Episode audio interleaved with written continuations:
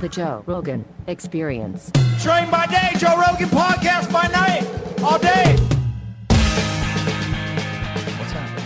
How you doing? Good. Good to see you, brother. Good to see What's you. What's cracking? I was looking earlier. I'm like, when's the last time we did the podcast? It was two years ago, Ah. September of 2021. A lot's changed since then. Yeah, that was in the height of the madness. Yes. Yeah. Yes. We still have uh, the goat as the president, Joseph, which he's doing a really good job. He's he's amazing. Yeah, it's amazing. Uh, amazing that they still keep rolling them out there. Yeah. At What time? Do you think? I mean, there's still a solid year left. I can't imagine he's actually going to make it to the 2024 elections. I just don't believe it. You, you know what was kind of weird? What I saw the other day on Twitter, I saw an ad from Newsom uh, for campaigns. So I'm like, what are you doing? What's the outcome of you raising money right now? It's not like you're, you know, running for governor or you need to start raising money now. So what's this all about? So that clip, uh, uh, the ad I saw for two days of Newsom, that kind of made me think. I remember um, four years ago. I don't know if you remember this event. It's four years ago, and Joe Biden's not on Instagram at all. So he's not on Instagram. He's not doing anything. All of a sudden, every oh, Joe, you know, Joseph Biden, he's on Joe Biden's on Instagram, and I put a comment. First comment. All this means is he's running. Okay, this is pre him announcing that he's going to run. Right. And I'm boom. Because what's Joe Biden going to do on Instagram? You know, put a picture of who is, you know, uh, you know, what he's doing, pictures with Hunter, pictures with his seventh granddaughter. You know, you're not you're not going to know what he's going to put up there, right?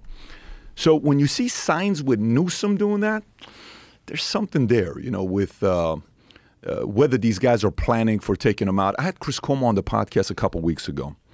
And one of the things I remember during COVID, I don't know if you remember this, every day we would see Andrew Cuomo. Every day. The conversation was, this guy's going to be the next president. Look how presidential he is. You know, the, the, the vast difference between two guys from New York. One acts presidential, the other one doesn't. If Andrew ran today, he would be the president. And every day, you know, we go on Facebook, he's doing his thing, he's eating. And then, uh, okay, maybe this guy's going to do it. And he's on the show always with Chris, and they're doing their stuff. And I'm like, okay, maybe this is going to happen. And then all of a sudden, his own party chose to eliminate him because he couldn't be controlled. So the the thing about the Democratic Party sometimes it could be both sides. Uh, I think if they choose to eliminate Biden, it's going to be two, three, four stories on what they're going to say. He's choosing to step away due to health. You know, my wife and I had a conversation. Jill, we're going to spend more time with the grandkids. Uh, and if he doesn't do it, then they're going to come out and they're going to say, listen, man, we got a lot of dirt on you, bro. You got to kind of step away if you want to protect your legacy. You're 81. We're going to have somebody else come in here. Notice Newsom's been edifying you and propping you up, and Newsom trashes DeSantis and he's edifying you. This is a way of Newsom to come out if he thinks, because I think Newsom thought it's going to be him and DeSantis, because DeSantis' camp maybe thought he's going to fall out, Trump's going to f- uh, drop out, and News- Newsom's maybe thinking about that as well. and, and then, so Newsom's going to come out and say, look, you know, DeSantis is not loyal. How do you trust a man that wasn't loyal to the guy that helped him become a governor? Without Trump, DeSantis would. he would say that? I think he would say that, and then he would say, "But look how loyal Newsom was to the very end to Biden." I think that is a good storyline for them to redirect the world. Now, listen, I'm purely speculating, but it what it is. There's any value in being loyal to Biden, especially as time comes on and more and more corruption get exposed. I, I do not think that there's any value in that. I don't think they're going to do that. If I had to guess, Biden steps down due to a variety of reasons health reasons, age, he can't do it anymore, and then the corruption. The massive amounts of corruption. It depends on how far the Republicans pursue this Yeah. and how much traction they get, but the massive amount of corruption that's available. I feel like if this was Trump that was in office, every single newspaper would be talking about it nonstop. They'd be screaming for him to be removed from office. I don't disagree.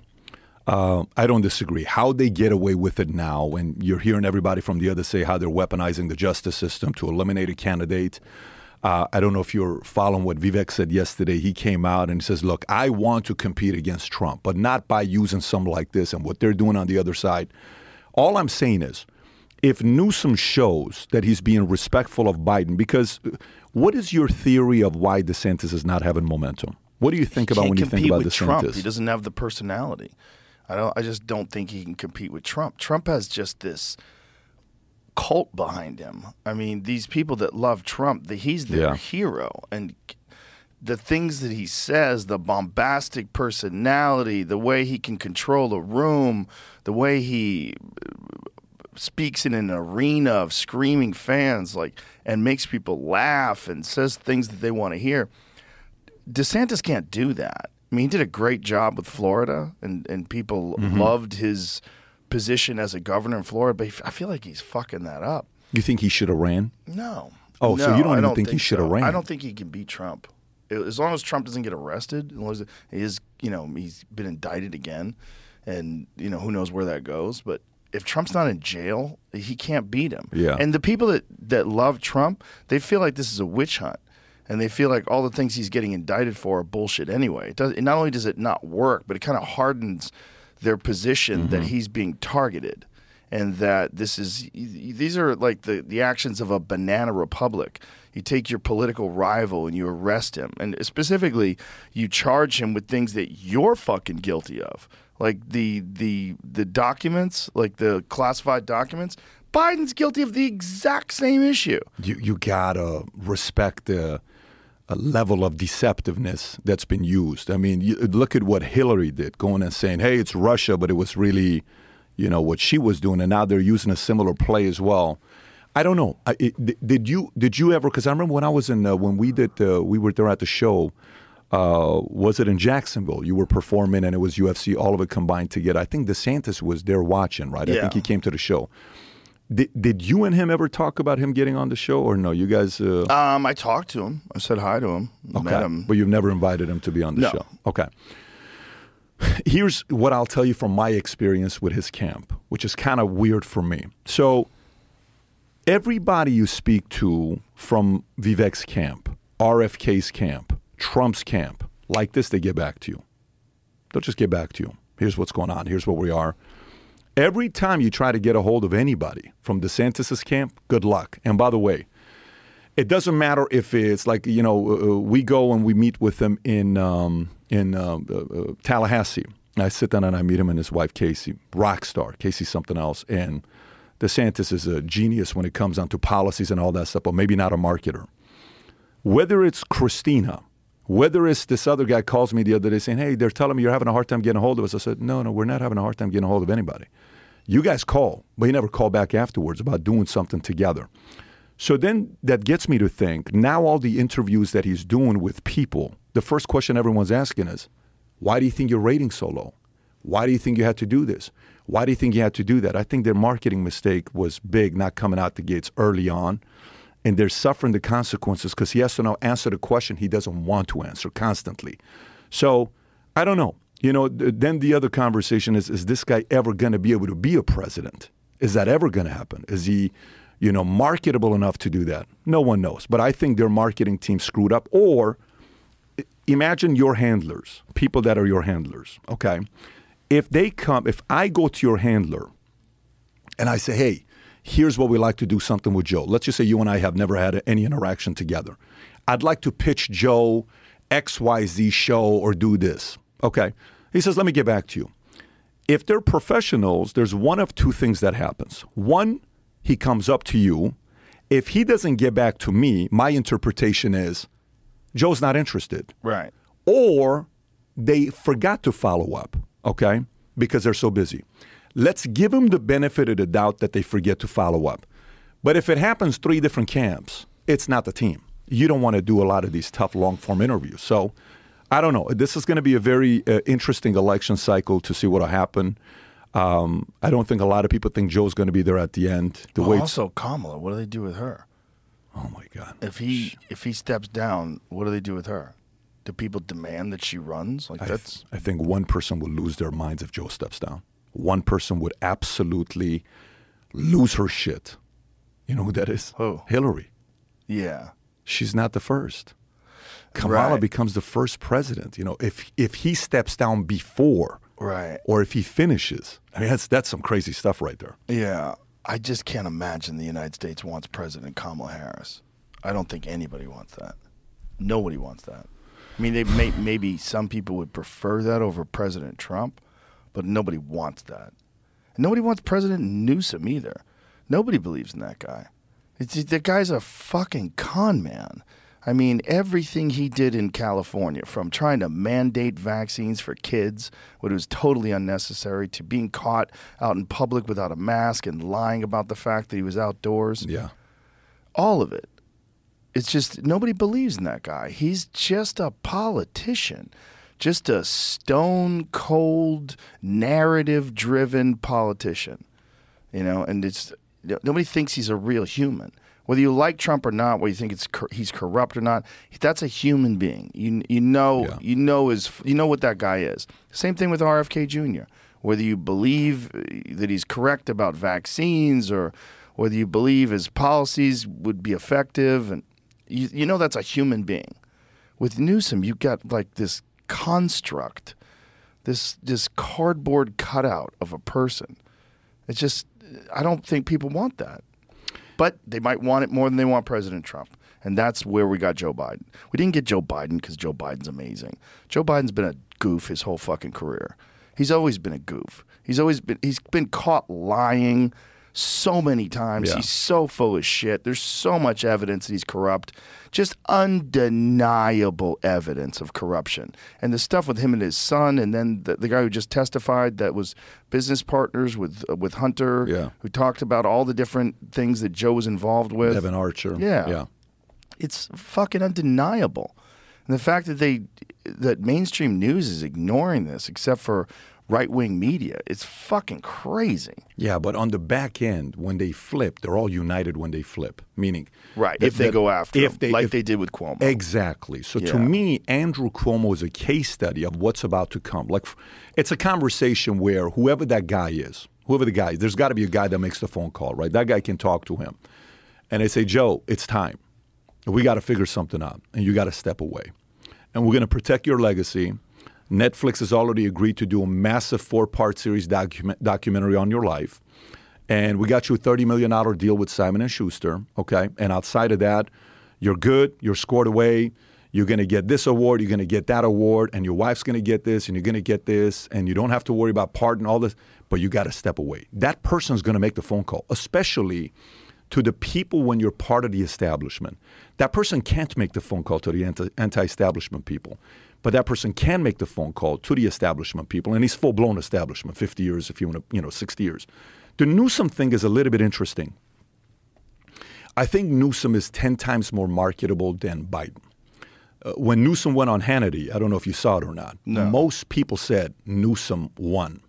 And, and- Really? oh my God, it, it, it was, he did a very good job representing himself as a politician. First of all, what, what you're doing is you're going in enemy territory, Sean Hannity. Sean Hannity is a Trump guy. So you're willing to go to anybody and you go to him. You didn't go to somebody that's a little safer. You went straight to him.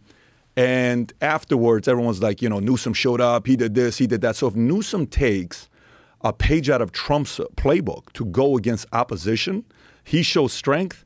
Democrats are just going to get behind somebody, and they got a behemoth of a machine to start talking about why he's such a hero, why he's such a this, you know, why he's so noble. So, uh, you know, the other part, Joe, that uh, RFK is uh, confusing a lot of these guys. RFK and Vivek. What are the two guys doing? They're going on podcasts. They're going everywhere yeah. and and and some of these guys are not realizing the power of you yet, the power of the podcast model, the power of Friedman's, the power of going and talking to the people because it's digital. You know, I'm, I'm looking at the video here 15 minute clip, five minute clip, Twitter short clip. So I think this could be the first case study um, where mainstream media for an election this could be the last one where they have a little bit of an advantage. I think it's about to be done for them. Yeah, I think so too. Well, it's a it's a terrible format. I mean, mainstream media has always been hampered by the fact they have ads every seven minutes. It's always been the every th- conversation has to it is only allowed to have a certain amount of depth to it because you can't expand on things. You can if you have like something very complicated to discuss, you need to let someone talk without any interruption and then there needs to be some back and forth. That takes time. It mm-hmm. takes a long mm-hmm. time. For someone to clearly establish when you're talking about the facts of a, a very important piece of policy or a very important situation that's going on in America, like say the border crisis. You can't talk about the border crisis in five minutes. It's super complicated. You can't talk about Title 42 in 40 minutes. You can't talk about any of these things in a short amount of time. You need hours. You need to be able to expand for hours and not be interrupted by commercial breaks. But they're hampered by that model. It's always going to be, and then they're also hampered by the fact that you don't get individual, unique voices and perspectives. You get narrative driven, policy driven, ideologically driven hosts who are they're contained by whatever system that they're a part of. They're contained by their executives and the producers and the people behind the scenes and they only have so much leeway for opinion. We saw that with Tucker. Tucker ventured outside of that and he he had a, podcast voice on network television. Mm-hmm. So you had a guy that was saying what he believed about the intelligence agencies, about the FBI's interference into the, the, the protests of the Capitol, about Pfizer and Moderna and what they've done with the drugs, about the lab leak, about Anthony Fauci, about all these different things. Like he essentially was treating network television like a podcast. And with great success, the number one guy on TV. That's right. And they kicked him off. Yep, that's And right. They, they kicked him off at the top of the heap, which is just madness. So I got a question for you. So uh, in, in regards to Tucker, uh, we're not, you know, professional psychoanalyzers, but we're just speculating and having a conversation. When you think about Tucker, wh- what do you think his play is? Meaning, do, do you does Tucker come across as a guy to you that wants to be the next Rupert Murdoch billionaire? Do you say, I think this guy wants to be a billionaire? That's one. Two, do you get the vibe from Tucker? It's like, look, I, I just want to do podcasts, be left alone. I don't want to work for anybody. I want to do my own thing, and that's it. Or three, do you get the vibes from Tucker that Tucker wants to be a Netanyahu, a Churchill, a guy that is, you know, journalist that's been debating everybody, has been reading every issue for the last 20, 30 years. He was went through the phase of Jon Stewart sitting there on crossfire when he had a bow tie on trying to bully him, and then he comes out and crushes everybody. Tucker does. What do you think is his play? You think it's billions? You think it's just being left alone and let me live my life? Or you think it's actually maybe he wants to make a run for 2028? Well, what he's doing is very profitable, right? Like what he's doing, he's make, he makes a tremendous amount of money talking about things from his perspective. Uh, I think he's going to continue to do that. Whether or not he decides to become a politician, I don't know if he has any aspirations about that. Do you? Do you ever know when somebody does? Yeah, when someone's involved in politics in that extent, where you're talking about it constantly, and you know the insides and the outsides, you, you know all the bullshit and Yeah. all the shenanigans. Yeah. yeah. I guess you would probably have at least an idea of how you would do it differently and better. And he's also got a very popular voice. Like if he decided to run for president, like say if Trump, let- let's just make a scenario: Trump wins in 2024. He has four years. If Tucker went to run in 2028, he could win. He really could Yeah. win because it would be kind of carrying those policies, but also he's a sort of a no nonsense guy who exposes bullshit in Mm-hmm. Yeah. a f- pretty humorous way, in a very insightful and biting way. And that's what he was really good at on his television show. Yeah. And he red pilled a lot of left wing people. There's a lot of left wing people during the pandemic that's a Tucker Carlson's a propagandist and he's a piece Mm-hmm. of shit and is a right wing asshole. And then as time went on, they're like, he's saying a lot of shit that's right. Like, why are they locking these tests? Why are they making kids wear masks? Like, is there any science to it? You know, there's actually science that just came out recently that said wearing an N95 mask for more than an hour a day is actually bad for you. Yeah, it- it- like you could get p- p- health problems from Yeah. wearing one of those fucking things all now the we're now we're being told this stuff. yeah, now we're being told this. Yeah, and then is- New York Times came out saying a third of the deaths could be exaggerated. I don't know if you saw that Yeah. or not. Yeah. Well, Leana Wen on CNN said she thinks the actual death rate is 30% of what they said it was. And then you have the death rates that are due to those ventilators. How many people mm-hmm. died that would have lived because of ventilators? Then you have all the other things that could have been done. You know, how, how many people could have been helped with different treatments that were made illegal or were prohibited? The, the, the, the treatments that were prohibited, like some of them were monoclonal antibodies, like which are absolutely effective. Like what the fuck are they doing? Well, they had one idea, and that idea was make sure that people get vaccinated. And anything that takes away from that, including thymosin, thymosin is a peptide that people are using to help battle COVID. Well, they made it illegal. They banned thymosin, which is uh, there's no negative effects of thymosin. There's no peer-reviewed data that show it's dangerous. Meanwhile, fentanyl's still legal.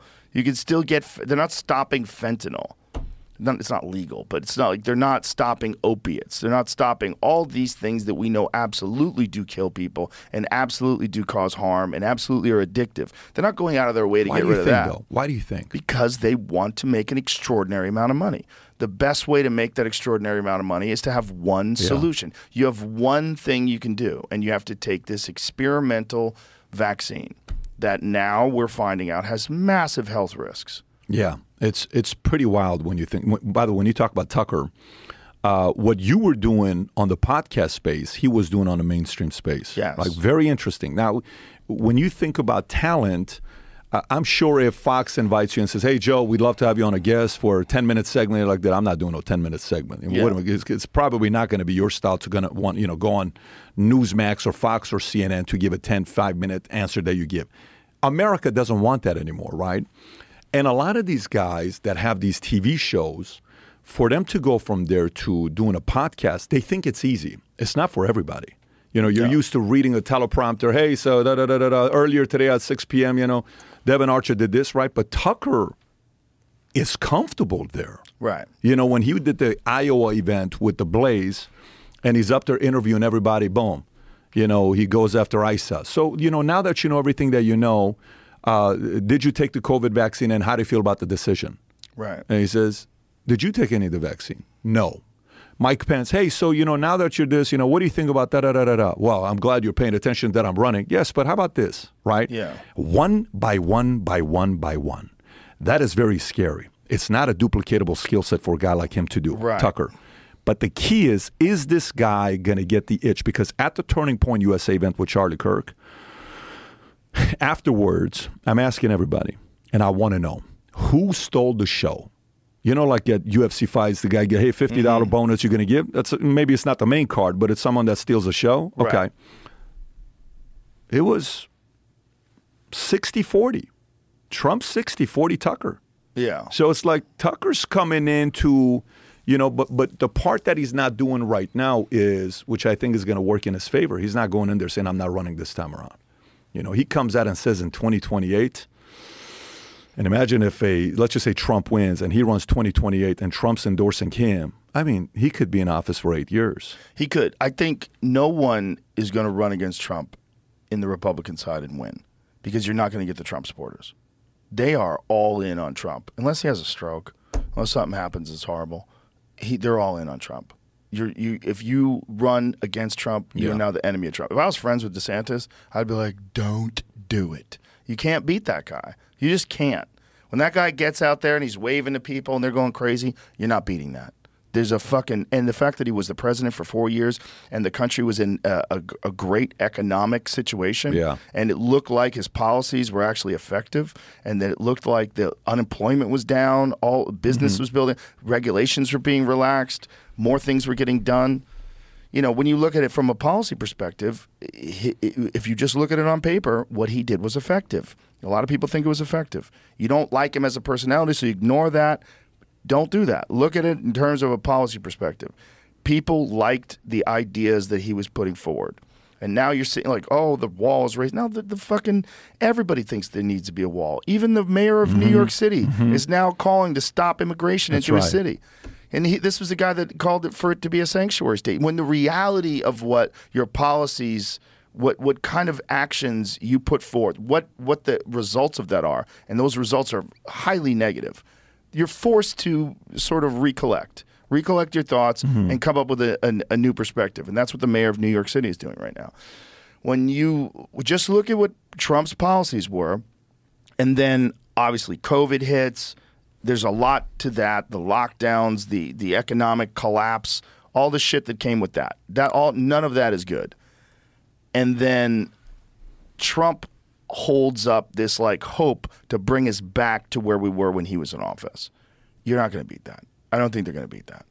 I don't. I don't think when you look at the Russia collusion, when you look at the Steele dossier, when you look at all the bullshit they tried to throw at him that we now know is bullshit, not just bullshit, Yeah. but coordinated bullshit. When you look at the fact that they suppressed these Hunter Biden laptop story and that 51 intelligence agency representatives signed off on that to say that this was Russian disinformation, which we know they know is not true, that's scary because now you have the intelligence agencies colluding to keep a guy from being president that was president during a time where the country was thriving economically. This is you're not going to beat that guy. Would you? Would he get your vote? He'd get my vote before. excuse me. He'd get my vote before Biden. I said that before. I don't think that. I, I never thought that Biden was going to make it. I never. I never thought that he was going to be functional. You know, like regardless of what what kind of power the president actually has, and it appears under Trump, the president has a lot more power than we think they do. But under Biden, it's like he's handled. Like he's just out there talking and say, the real problem is Donald Trump. Donald Trump, what he's done is terrible. What he did in the office. It's all nonsense. It's like everyone's treating him with kid gloves because they don't want to prop up Trump. They don't want to go after him because it'll weaken the Democratic Party. So, so when are you having Trump on? I don't know. Okay, you, the look. I don't know. Maybe. Looks like you got something. Maybe. Okay, good. That's good. I think that's. I, Uh, look, at a certain point in time, it's just like it would be interesting to hear his perspective on a lot of things. I would like to know what is it like when you actually get into office. I would like to know things like what what is it like versus perception. Yeah. What is it actually like when you get in that building? Like what what what are you greeted with? When do you know that people are fucking with you? When do you know that the intelligence agency is lying to you? Like when you decided to fire Comey, what was the thought? How much did you know? Like what what's the machine like? What is what is the deep state really like? Really like? Because we have all these, you know, smoky room perceptions, like from the Bill Hicks joke, where they show you the Kennedy assassination from an angle you've never seen before. You know, what is the machine that runs this country? Because it's very clear that it's not as simple as elected representatives that are doing the will of the people. It's not. Yeah, you, you know, when I was thinking about you uh, uh, interviewing Trump, and I know you've said in the past, you know, I would never help him. I think you said it on Alex, and then you turn to Alex and you say, like, would you interview Putin? You know, and he's, can you guys got that you know, Yeah. moment together. And then I saw how you opened up RFK's interview, which, by the way, incredible. The way you opened it up, the whole conversation back and forth. And you said, Look, I thought you were this. I thought you Yeah. were that. I thought you were this. And then, boom, you do the interview. And people are like, wow, I kind of like this guy. You know, I kind of like what he's doing. And he's been out there getting whatever number he's at right now 15, 16, 17%.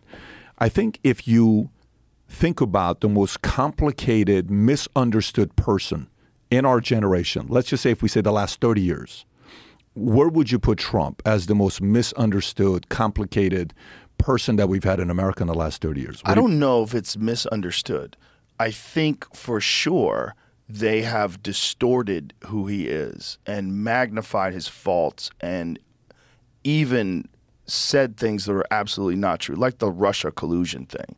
I mean, that was the narrative that he was a puppet of Russia Yeah. and that we're going to get him off into office and he was a traitor and he's really in the pocket of Russia. And that was the Steele dossier. They had information on him. Hookers are peeing on him. By the way, if he really did have a party and the hookers were peeing on him and all, all that crazy, you really think that that would hurt him?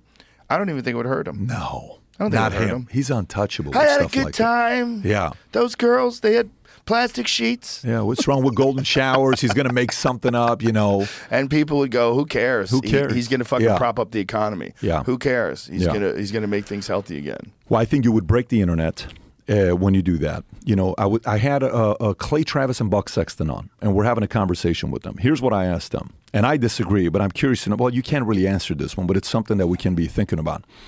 I said, listen, can you imagine 10 years ago Joe Rogan saying he's going to vote Republican or he's going to vote for Trump, or even six years ago him saying that, right? Can you imagine Elon Musk saying that six years ago, seven years ago? Um, both of them left the state, California. That's a bad look for Newsom. It's not a good thing. You're here, he's here. Uh, I know right now Elon's kind of playing the card of San Francisco. We're not going to leave. We're not going to do this because Twitter, X, all that stuff. Great. That's a completely different position he's taken. But what what is the power? What is the power of a uh, uh, a Musk or a you all of a sudden saying, "Yeah, I'm not voting for Joe Biden, but I would consider voting for Trump." What does that do? See, that's the stuff that I don't think we know the case study of yet. We don't know what the impact is. A lot of people, when you talk who are Joe Biden people, you know, both sides can be pretty delusional. A, a, a percentage of them can be delusional. Joe Biden's a great guy. What are you talking about? Family guy, great father, you know, all this stuff. He's, he's fantastic. He's just sweet. He's loving. He's caring. He doesn't have a temper. That's just the right wing people that are doing that stuff. It's a QAnon type of people that are saying that. Okay. Then there's the people that say stuff about Trump and they'll defend at all cost. Perfect. The question becomes uh, with Trump statistics. If that New York Post article, the tweet, was out and they didn't block it, would you have still voted for? No way. So Trump would have been president. Yes. Okay. If and this is asking liberals, if there was no COVID, would you have still voted for Trump? Well, forget about it. If there's no COVID, Trump's getting reelected. Okay, great. All these ifs that you go with, if, if, if, if, if, it's all yes, Trump, yes, Trump, yes, Trump, two terms.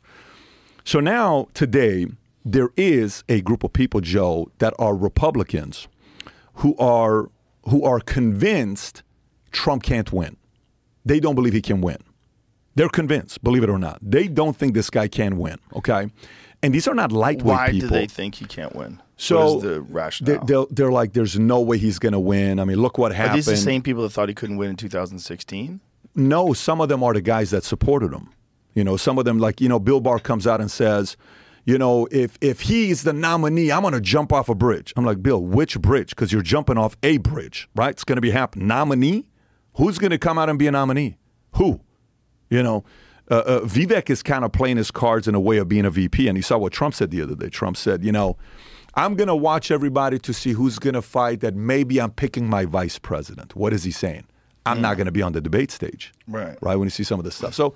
I don't know. I, there, there's a part where you think it's going to be a sweep, and he's going to come in and win like 44 states, like Reagan beat Carter, something like that. That could happen, which is like a underdog type of a situation, or the Dems have to move very quickly. But I don't think they have a lot of time. I think they got 30 days to move.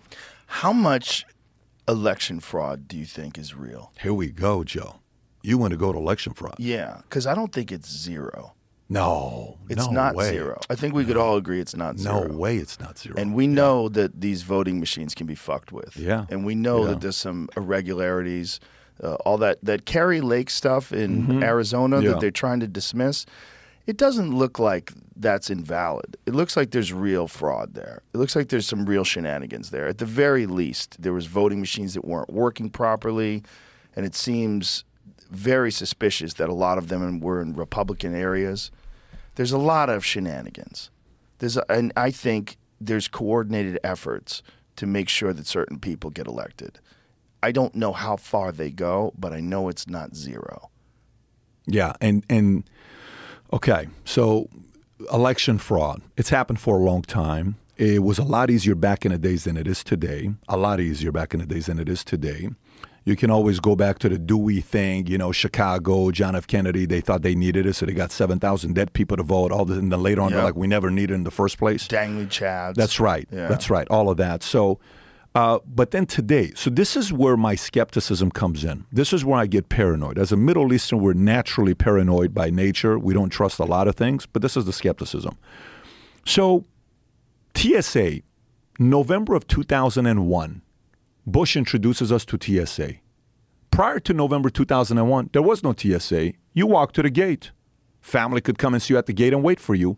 No, moving forward is TSA. Today, if you go through TSA, all you do is give it the ID, boom, boom. You don't even show the ticket, go in, right? Okay.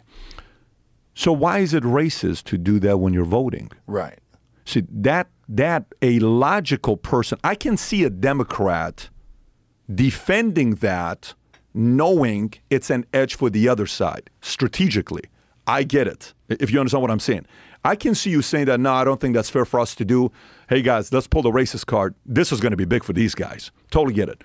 But to the independent or the reasonable Democrat that's sitting there saying, some of the stuff you guys are doing, I'm not part of this camp. I'm a JFK Democrat, let's just say, right? Right.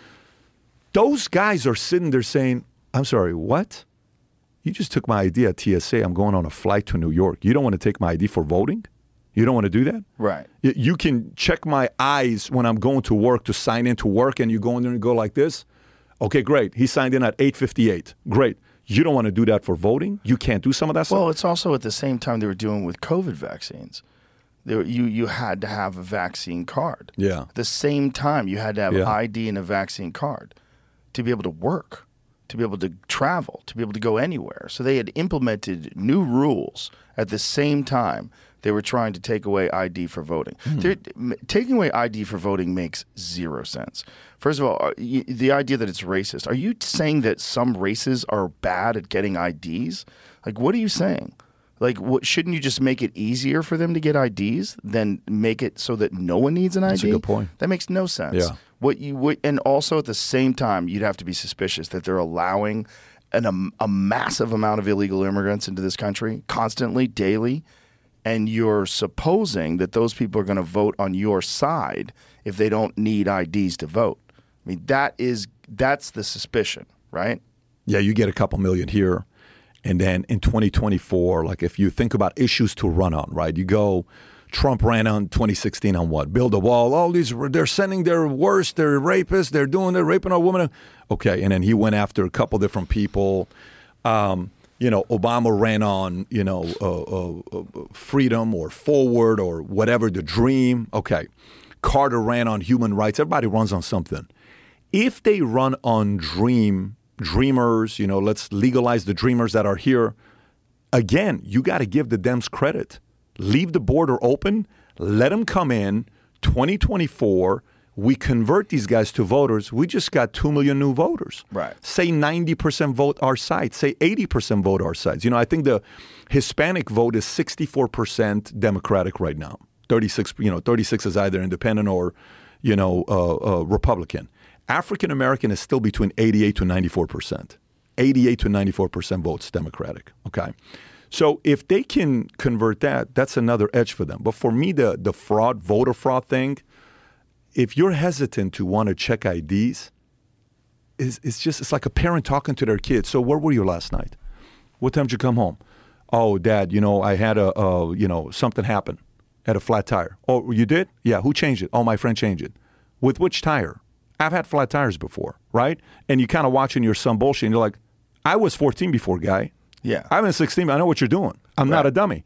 So when the government does stuff like that, the people that are sitting there paranoid, they're like, why would you have a problem with this? The level of hypocrisy hurts them. So the climate change argument, for example, you know, well, we have to be worried about the future of our kids.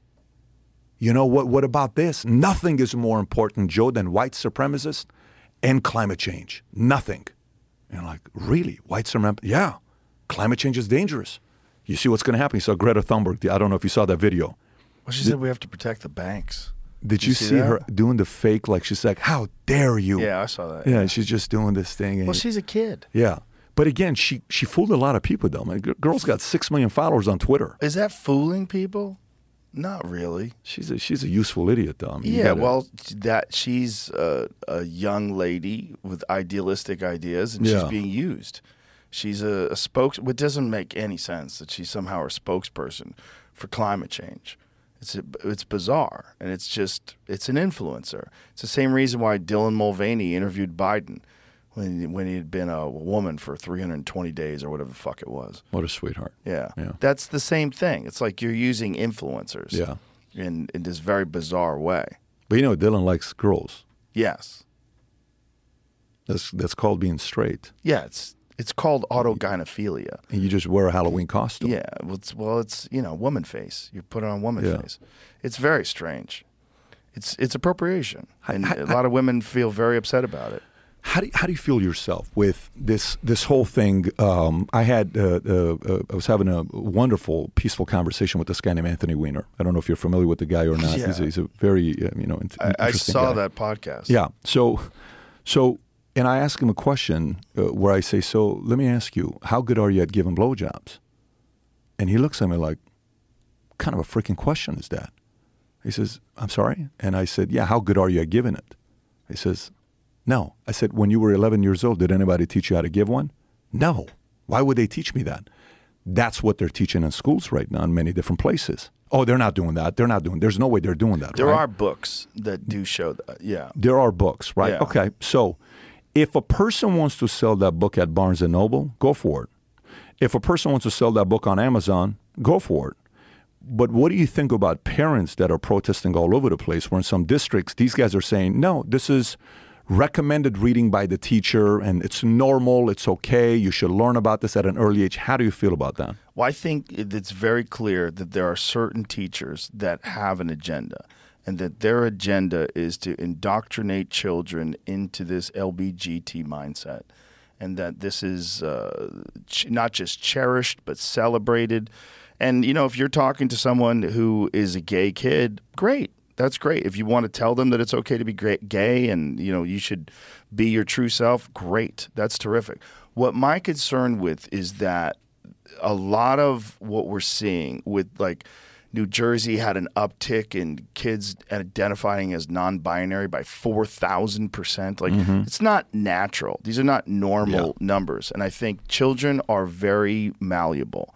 They're very impressionable. And if you reward them for certain kinds of behavior, if they are they are praised and cherished for certain types of behavior, I think they'll be encouraged to do that. And I think you're seeing with a lot of these detransitioners that a lot of these kids got encouraged early and got put on hormone blockers and hormones and got mastectomies and got castrated. And now they have deep regret. And people don't want to acknowledge that. And they attack those people, they attack those detransitioners. We have always, always thought that young children are not capable of making life changing decisions at an early age. That's why we don't allow seven year olds to get tattooed. And now all of a sudden you're allowing seven year olds to say that I'm a girl or I'm a boy, cut off my breasts and put me on testosterone. Yeah. That's craziness. What percentage of parents do you actually think? Obviously, we don't know the exact number, but what percentage of parents, left, right, middle, think that's okay? What do you think that percentage is? That's interesting. I would not know. I would just be wildly guessing. What do you but think? there's Even a, if we there's guess, a certain you say? amount of people that are in the progressive mindset that is essentially a cult. The the it's look. There's cult like thinking on both the right Sure. and on Yeah, the left. absolutely. it's Yeah. cult thinking. It's uh, conglomerations of opinions that you adopt and you defend because that keeps you in the tribe. And the LBGT, whatever the other numbers are in letters, Mm-hmm. that, that what that is is it's a it's a flag that you're flying to show that you're on the right team, that you're progressive, you're open minded, you're on the right side of history, Yeah. you're inclusive. You know this this is what they're doing and that that has an effect on people psychologically. I think you should allow people to be who they are, and you should be open to people being who they are, no matter what it is. But to encourage them to go in a specific direction, I think that's there's real repercussions for that, and I think you're seeing that with these detransitioners. You think it's 1%, 5%, 10%, 15%? You think it's 20 plus? Like if you were to guess. I don't think it's 20 plus. I don't it's think a, so it's a- either, I think it's a vocal minority. The same thing with uh, people that think that trans athletes should be able to compete with women and biological women in women's sports. It's a very small, very loud minority. Do you think that's kind of like, let's just say I'm your friend, okay? And we're out at a restaurant. And you know how there's the guys that uh, all of a sudden somebody's going to say, Joe, you- you're picking up a topic, we're having dinner, we're having a conversation. Hey, what do you think about voting this way? And one of your friends, this guy feels like I have to agree with 100% of what Joe says because it's Joe. Joe's my boy. Joe said this, Joe, you're 100 100% right. And then you got one of your friends like, "Joe, I don't know if I agree with you, man. I think it's this, this, this, and you're having a debate. Do you think there's a part of the political party where they feel like just because I'm a Democrat, I have to agree with 100% of what everything they're pitching me? There's a bunch of people like that. Yeah, there's a bunch of like full-on cultists, and they're blue no matter who. Yeah. and that's that's their their mind, and in their social circle, like this is how you talk and communicate. And you know, I've had conversations with those people, particularly when I was in L.A. And when you confront them with facts, they're in denial. First of all, they don't know the facts. They're in denial about it. They they think that what you're saying is propaganda. That what you're saying is, is right wing bullshit and conspiracy theories. You know, I remember when I first started talking to Jordan Peterson about that bill. What is it? C sixteen that's up in Canada. That is a, a hate speech law that that mandates you using whatever the person's preferred pronouns are. And at that point, there were like forty eight different mm-hmm. preferred pronouns that were going to mandate. And people are like, why are you concentrating on that? This is something that exists in colleges. This is not something in in your world. Like, why why is that of concern to you? Because people graduate from college and they take these ideas they've been indoctrinated with and then they enter into the workforce. And that's what we're seeing. And that's what killed Bud Light. That's literally what killed Bud Light. That they tried to enforce these ideas that they had been ingrained with in in these educational institutions and then they tried to put it out there in the world. Yeah. So, so uh, uh, Joe, how old are you? You're 55. Okay, I'm 44. Okay. I'll be 56 in a couple weeks. so You'll be should probably say that 56. already. Well, you look great for a 56 Thank year old. I'm just looking at your place. You're walking around, wa- walking behind you. I'm like, holy shit, this guy's in shape. So, but okay, 55, you're going to be 56. From your experience at this age, when did you and I care the most about what people thought? What age were you when we cared the most about what people thought? when I was a kid. Okay, Yeah. fair enough. Okay. Yeah. So, how little do you give a shit about what people think about you today? Well, I don't want people to be wrong. I don't want people to have uh, an incorrect opinion about my position Sure. things or who I but am. do you lose sleep at night No. with people? Okay, so that's the point. So, but uh, but also, you and I are used to dealing with the opinions of an enormous amount of people. Totally agree. Totally agree. But let's not pick people like you and I. Let's pick a regular guy. One of your guys out there, you know, that that uh, I won't mention names. That you know, he's always with you. Um, do you think he cares more at 42 years old what I think about him? Less. the- less, Yeah. right? Okay. Well, so, it's life experience, right? so let me ask you this question: As a 55 year old man, if you were really gay right now, Joe, would you care about coming out? I wouldn't, but I do have friends that are my age that do care, and it's sad. Okay. It's it's and they what, but they're worried more about how their family is going to perceive it and how their you know their family's going to be treated about it. You know, by the way, I'm not trying to convert you to, come- you know, for both of us right now to make an announcement, public announcement right now. Joe Rogan and Patrick Bet-David came out, and uh, We're both getting married. we're both getting married. Who takes whose last name? So, We'll hyphenate it like good progressives. When I see a dude with a hyphenated name, I'm like, yo, bro. yo, I got a hyphenated last name, Bet hyphen David, but I understand Rogan, Bet David, or Bet David Rogan. So I want you to think about this. The part where I go is the following: the statistic, traditionalists, mm-hmm. 0.8 percent are gay. Boomers, 2.6 percent. Then it goes to five point something. Then it goes 10 percent.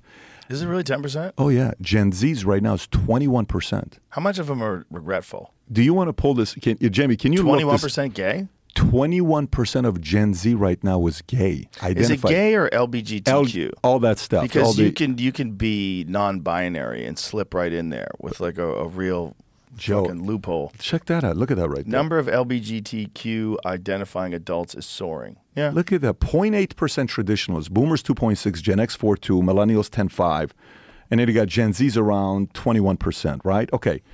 So when you look at the statistics, why would Gen Z become gay? They care about what other people think.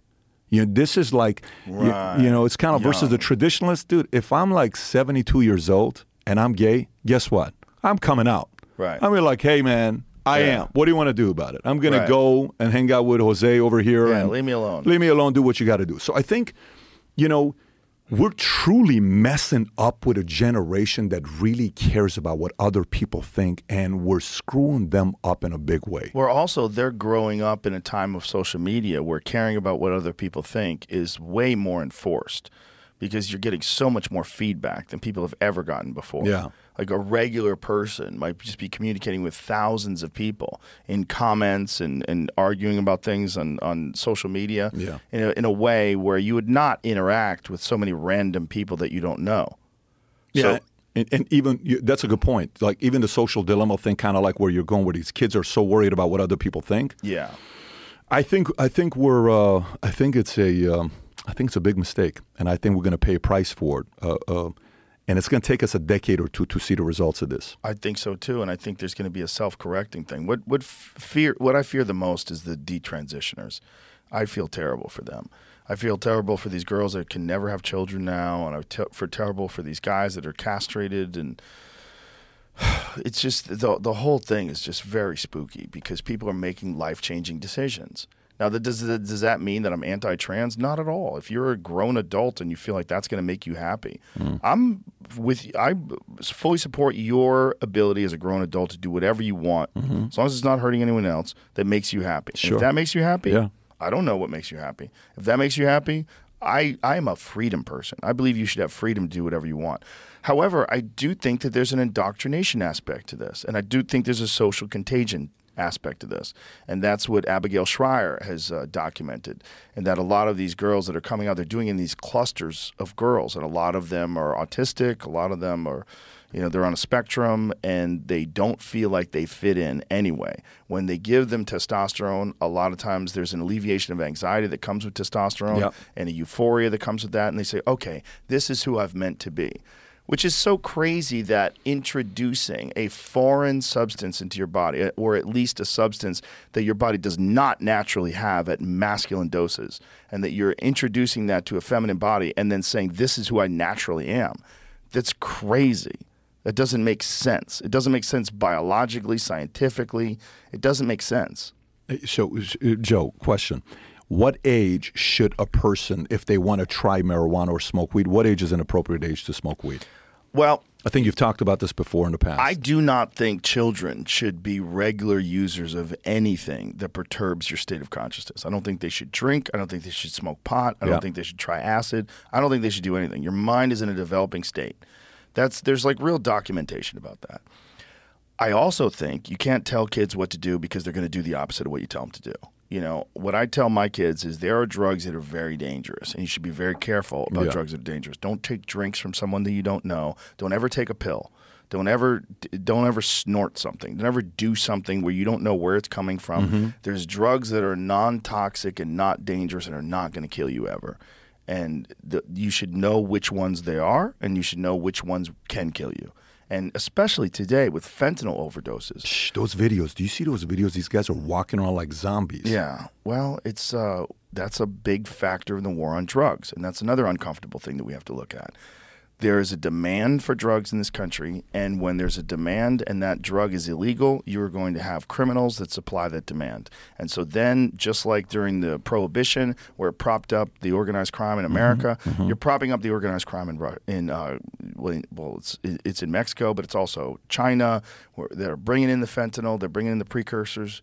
There's you have an illegal business and a business that is overwhelmingly used in this country. I mean, there's so many people that use drugs and they have to get these drugs. How do they get them? They get them illegally.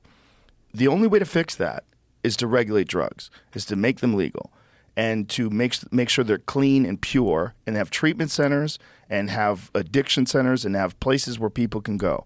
There are a bunch of different ways that people can be treated that have addictions. Those those methods are often illegal too, like ibogaine. It's a big one. People that take ibogaine have a, a massive. They're like the statistics about people that have had serious addictions to pills and alcohol and all sorts of other things that go on these ibogaine retreats. The amount of people that get cured of that is huge. It's huge. It's bigger than anything mm-hmm. else that we have. Yet it's illegal. I think they should institute that in this country. They should do it with people that know how to run these centers and know how to treat people with real counseling, and then educate people on the dangers of these substances that are now legal, but tax them and use that money to tr- to fund treatment centers. Use that money for education. You, but what you're gonna do is take out the legs of organized crime if you do that. Well, I think there was a statistic that came out that even with the taxing of uh, weed in California, guys were still selling weed uh, uh, themselves and buying it uh, directly illegally because it was cheaper due to the tax. And so they were still having access to it. So it's kind of like if you look at cigarettes right now, what they're worth, you know, the amount of tax they're putting on cigarettes. Um, so there's a counter argument to that, where if you do tax it, some people are still going to sell it illegally because it's going to be cheaper. Now, you know, the the whole thing about education, all of that stuff, you know, that's a libertarian position you're making there. Will it become a national thing? There was a time nobody thought marijuana was going to be legal, and Right. today nobody cares about you know the le- whether Right. marijuana is legal or not. Right.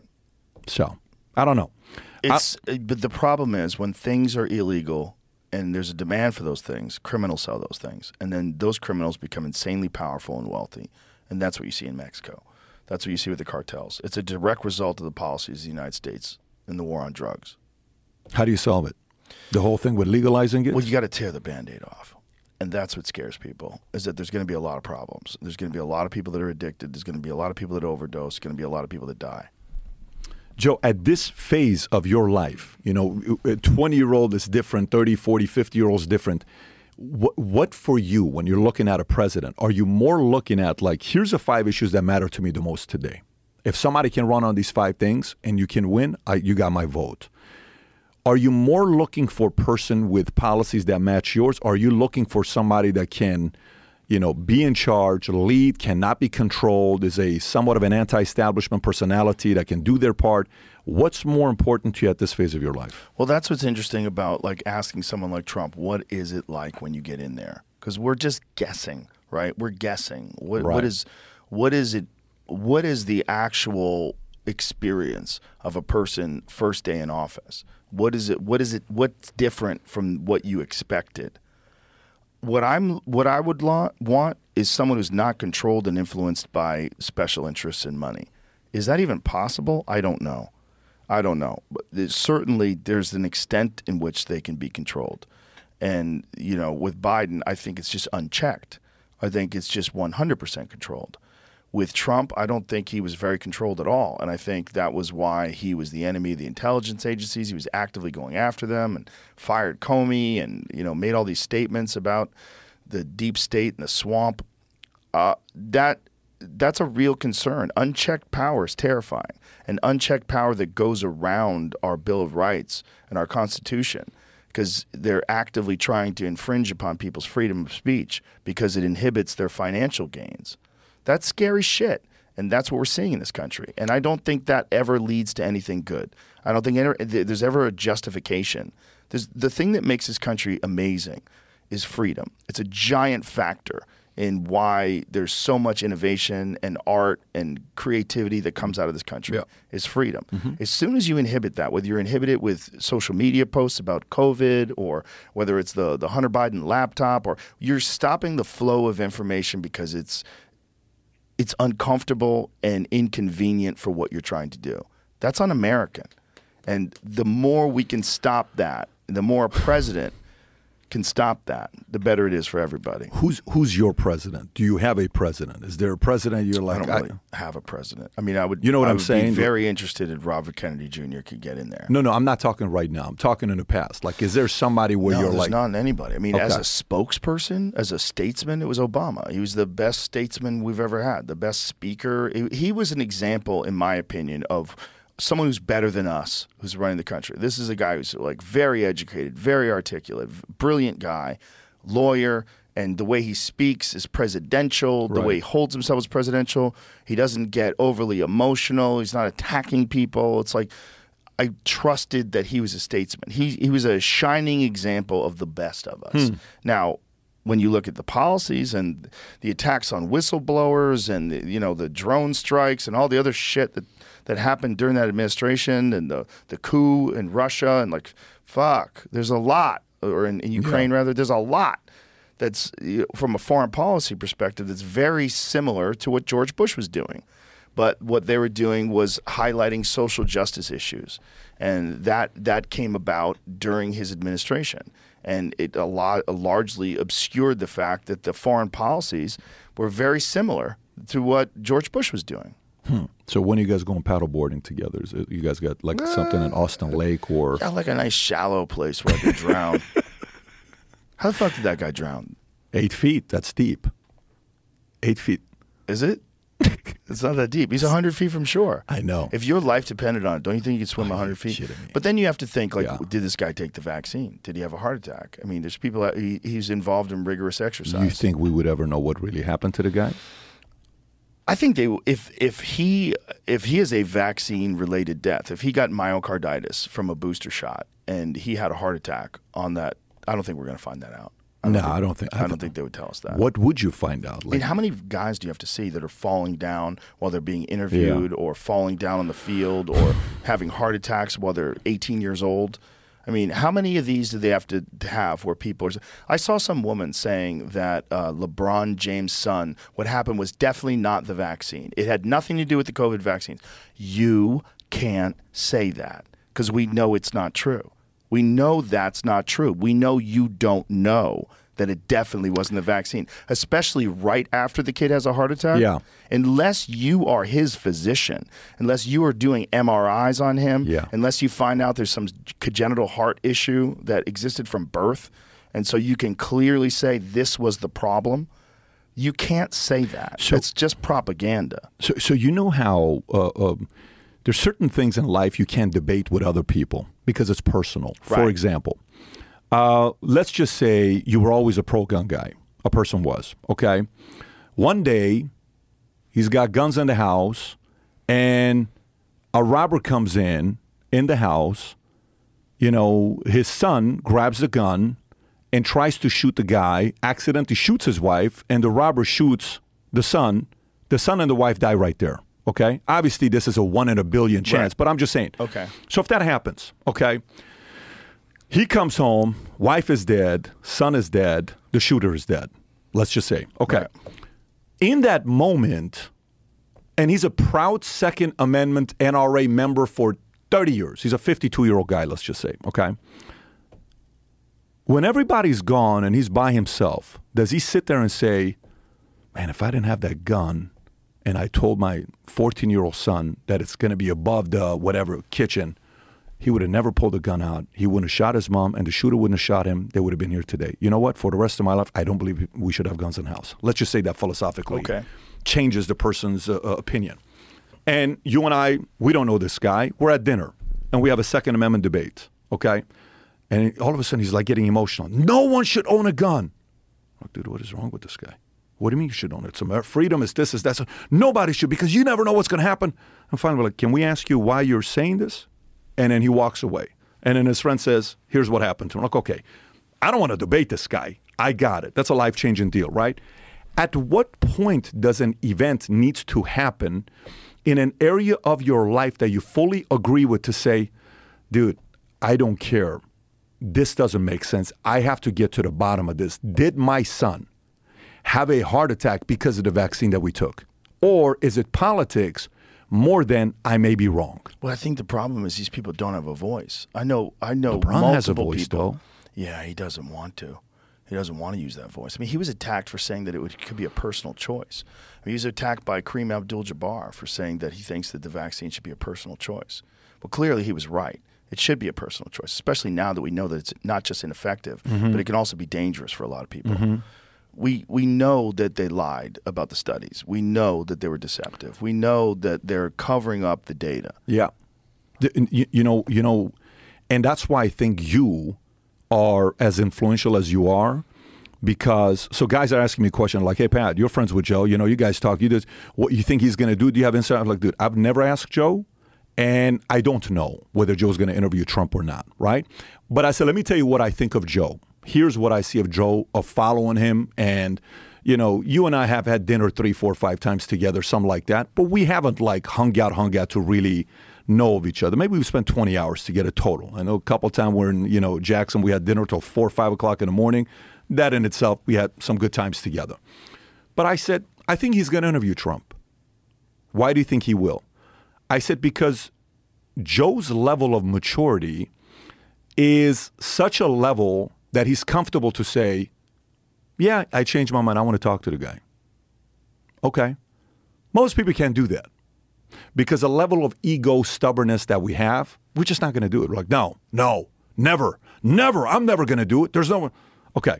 So Kyrie is in LeBron's ear. Kyrie doesn't want to take the vaccine. They don't let the guy play. You know the whole New York, you know New Jersey, uh, Brooklyn Nets or whatever. It was like, Yeah. "Oh, why would you? ki-" Stephen A. Smith coming out. They should get rid of him. This man, shame on him. Nineteen million dollars. You should take the vaccine. It's not the responsible. And you know Stephen A. is the spokesperson for ESPN. So, boom, Stephen A. maybe is saying what his job is, and that's maybe what he believes in. But but I think what's going to happen is when a guy like you, who I would say pre 2016, 2017, maybe even pre 2019, most of your listeners, percentage wise, I don't know if this data is out there or not, I would say most of them would be libertarian. If we were to put, you know, right, center, left, whatever, I would say most of your audience until 2019 was probably center left, is what I would put it. Now, you could dispute, disagree, whatever. I'm just giving my opinion. Okay. Right? Okay. For the guy that said marijuana should be legal, for the guy that was in documentaries, you were in documentaries talking about, you know, what is this? And you're giving your argument, kind of, kind of, kind of makes sense. You know, maybe we should make this legal. You all of a sudden are like, yeah, no, I'm not with it, guys. For years, I was like, vaccine is what we should save so many lives, and I'm not with it. And then you went on the offensive, and then they went and brought old clips from you because you're a target. And then they spend nearly $300 million of marketing dollars. You know what I'm saying when I say Yeah. $300 million of all the shit they talked about you. They didn't even know what they did. They made you the guy, and it's game over. They screwed up on the way they approached the enemy. Where I'm going with this, Joe, is if this happens to the wrong person, where to them it's not politics over knowing the truth, the shit's over. And if it's somebody that's part of their camp, you can't all of a sudden say, well, LeBron doesn't know what he's talking about. He's not a doctor. You know? Yeah, that person doesn't know what they're talking about. They're, they're going to try to demonize him, undermine him, whatever they're going to do with Yeah. that person right there. But eventually, I believe it's going to happen to somebody who was pro vaccine, who took the shots, who made a decision as a family for their kids to take it. And something's going to happen, and they're going to say, I'm sorry, I have to find out for the rest of my life what's going on. Kind of like RFK has to find out, no, no, what, what'd you guys do to my dad? Well, you're seeing that with uh, Steve Kirsch, right? Do you know who he is? Um, pull up his Twitter. His entire Twitter. Kirsch or Kerr? Kirsch. Okay, Kirsch. No. He's uh, a billionaire tech guy who got injured by the vax, and now he's been on this rampage where he's testifying and writing substacks. Was he on the left? Is he a left constantly. guy? I believe at one point in time, Truth Teller Critical Thinking, founder of COVID 19 Early Treatment Fund, Vaccine Safety Research Foundation, entrepreneur, philanthropist, Founder of COVID 19 early treatment. This fund. was all because of his experience with the vaccine, and he's been on the uh, Dark Horse podcast with Bret Weinstein, and you know, Have you had him on? No, I haven't, but he's done a, a lot of a lot of work trying to expose the dangers of this vaccine, what the real studies show, and you know, this comes from a guy who was personally injured by it, and oftentimes that's what happens. A lot of these people that receive, va- like Robert Malone, Yeah. who holds nine patents on the creation of RM, uh, um, the mRNA vaccine technology. Yep. That guy got injured by the vaccine and then started doing a deep dive on what is actually going on. Guys like Peter McCullough, who's a I don't think those are the guys. though. highly respected cardiologist. What do you mean you don't think that? I, I think I think they're easy targets to say, look at this conspiracy theorist, and they go after them. I, I, I don't think they're going to move the needle. You, so you think it has to be like a public person? I think you move the needle. I think Elon moves the needle. I think LeBron moves the needle. I think, you know, Aaron Rodgers moves the needle. I think I think uh, Djokovic moves the needle. I think Yes. these types of guys move move the needle because you have to talk about them.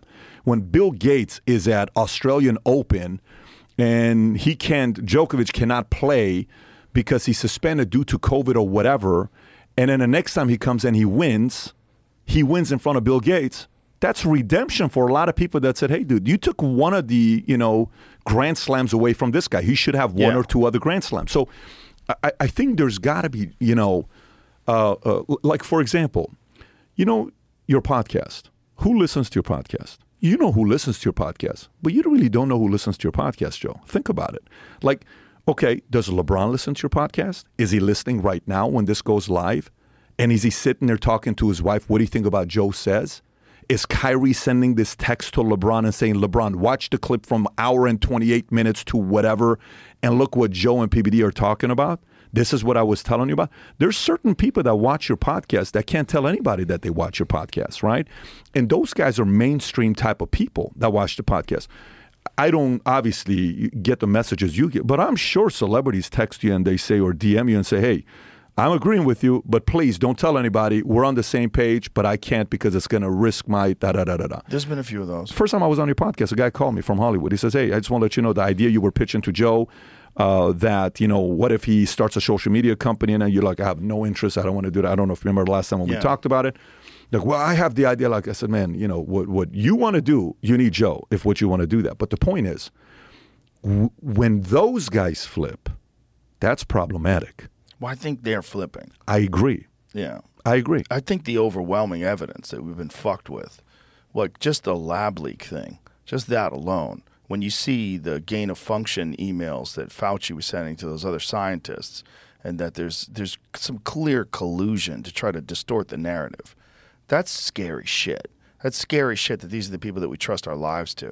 And when, you know, if you have a child that got vaccine injured and you worry that your child has myocarditis now Yeah. and their lifespan is shortened, they might be dead in 10 years. Yeah.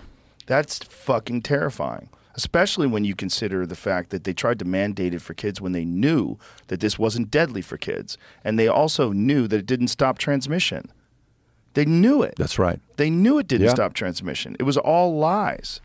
You know, you know the the podcast you did with Bill Burr, where you're like, I would do something really bad to this person, and Bill is like, Joe, relax, it's not real, it's just a video. It's another guy. You know that clip where oh the guy. yeah, the, the, Yeah. the that asshole that grabbed that girl. That's right. took And, that- and you went to a dark place, right? In your mind, you're like, oh, brother, I would go to jail for, I don't know what you said. You'd go to jail. You said something, you're going to go for the rest of your life. Okay. Um, when I think about RFK, you know, what, what makes it very appealing with RFK is sometimes you, you're meeting people for the first interaction, two, three, four, five. Like, I don't know if I'm fully there with this guy yet, but let me see, right? RFK, I had him on the podcast three years ago during COVID. We got a strike. We got another strike. They took it down. We got multiple strikes because of RFK three years ago. And I'm like, I don't know if this guy's a true believer. I don't know if he's just kind of saying this stuff just to say this stuff. One night, we're in Dallas. Dallas is a conservative, st- you know, Texas is a conservative place. And Dallas, some would say, is more conservative than any of the other cities in Texas. Our kids are going to a Christian school. My wife comes to me and she says, Babe, the kids got to get their vaccines. I said, What are you talking about, babe? We're going to a Christian school. You can get exemption. No, we can't. That's bullshit. Yeah, I'm telling you, you can. Our first two, three, uh, first two kids got all of them. Our third one, we're like, um, I don't know about that. Okay. So my oldest is 11, 9, 7, 2. So go to 2020, whatever 2023 years. So it's eight, you know, six, you know, four, and my last one isn't born, Brooklyn. And I'm like, uh, babe, there's no way this is. No, babe, I'm telling you. They're telling me I need an exception. You know, I need to go out and get the vaccines. I said, but we're not doing that, babe. I text RFK. It's 11 o'clock my time. I'm in Dallas. He's East Coast. I don't know where he's at at that time. I text, hey, Robert, question for you. I know it's late. Maybe you'll call me tomorrow. Uh, they're forcing our kids to get the vaccines here, and our kids go to a private school, and it's a private Christian school, and we're kind of surprised. Is this true? 30 seconds later, he calls me. I'm like, I was not expecting a call, right? I pick up the call. I'm like, babe, hey, uh, Robert, it's my wife and I here right next to each other. Oh, hey. And he starts going, they can't do this. Let me see what I can do. He three ways another lady in. 45 minutes later, he's furious that they still have to take it. And he is still saying, I would think twice before I do something like this for your kid.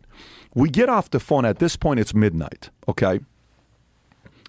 I sit there and I said, There is no camera here. It's not like you're doing this to have a show where other people are to be like, oh, this guy's this, that guy's this. I told you and I said, babe, this guy's a 100% true believer, right? So his father, they kill his dad, they kill his uncle.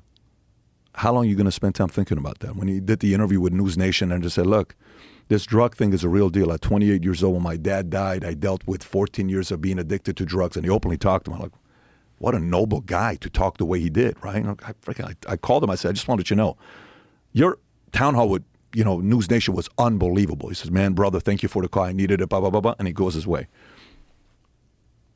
The true believers, I think, are going to wake up.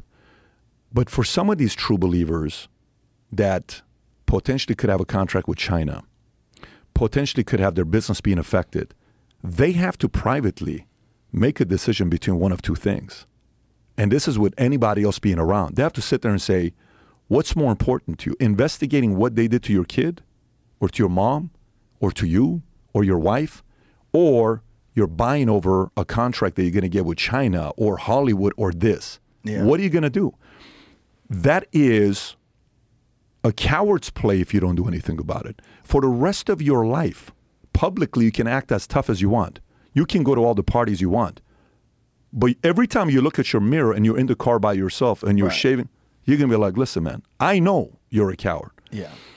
Th- that battle, I think, in the next 6, 12, 24 months, I think some major names are going to come out and shock the shit out of a lot of people. I, I'm hopeful that that happens. I think that's the case, and I think the overwhelming amount of evidence that we've been fucked with and lied to is just going to force people into action. And then that's going to be the narrative in the future, I think. I think the narrative in the future is going to be people understanding that they got lied to and realizing that these, there's this corruption that's been in place for a long time. And when it comes to healthcare, I mean, going back to the AIDS crisis, this is the exact same play that Fauci did during the AIDS crisis. They were literally talking about, there's a video of him talking about remedies for the, the AIDS crisis when they were talking about AZT. Mm-hmm. And he says it's the only thing that's available because it's both safe and effective. The only thing that's both safe and effective. The fact that he was able to say that about AZT, which is an out and out lie, that killed untold thousands of people. That was a a cancer medication. It was a chemotherapy medication that they stopped using because it was killing people quicker than cancer was killing people.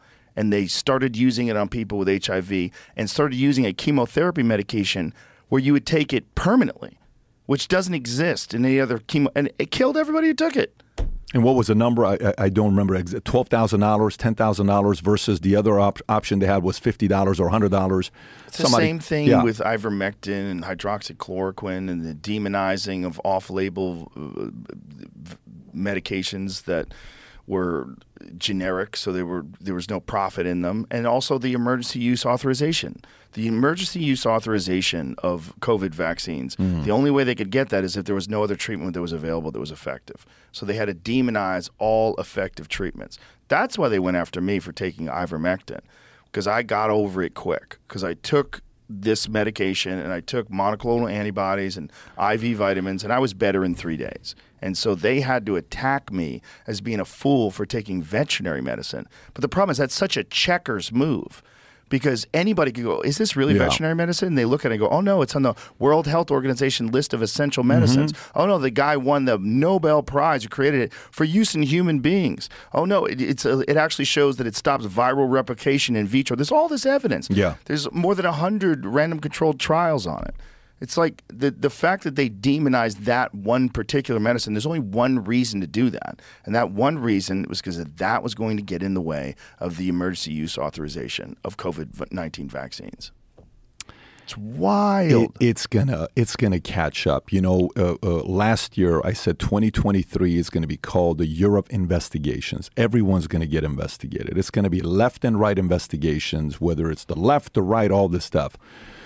Do you think? Do you think we're eventually going to find out what Fauci really did? You think it's eventually going to come out while he's alive? I, I know. I think we know. I, I know we know. I know we know, but I don't know if it's mainstream enough yet where, you know, the average person who took it is saying, shit, I should have never taken I think it. a lot of people are saying they shouldn't have taken it. You think Yeah. a lot of people are saying that right Yeah. now? I have friends that were all in on the vaccine. They were all in. They took it, and a bunch of them got hurt by it. A bunch of them developed problems. Why are they quiet about it? Why are they not loud about it? Because they're terrified of losing their occupation. They're terrified of losing their job. See, they're that's a terrified of problem, being, though. especially in Hollywood and entertainment. They're terrified of being ostracized.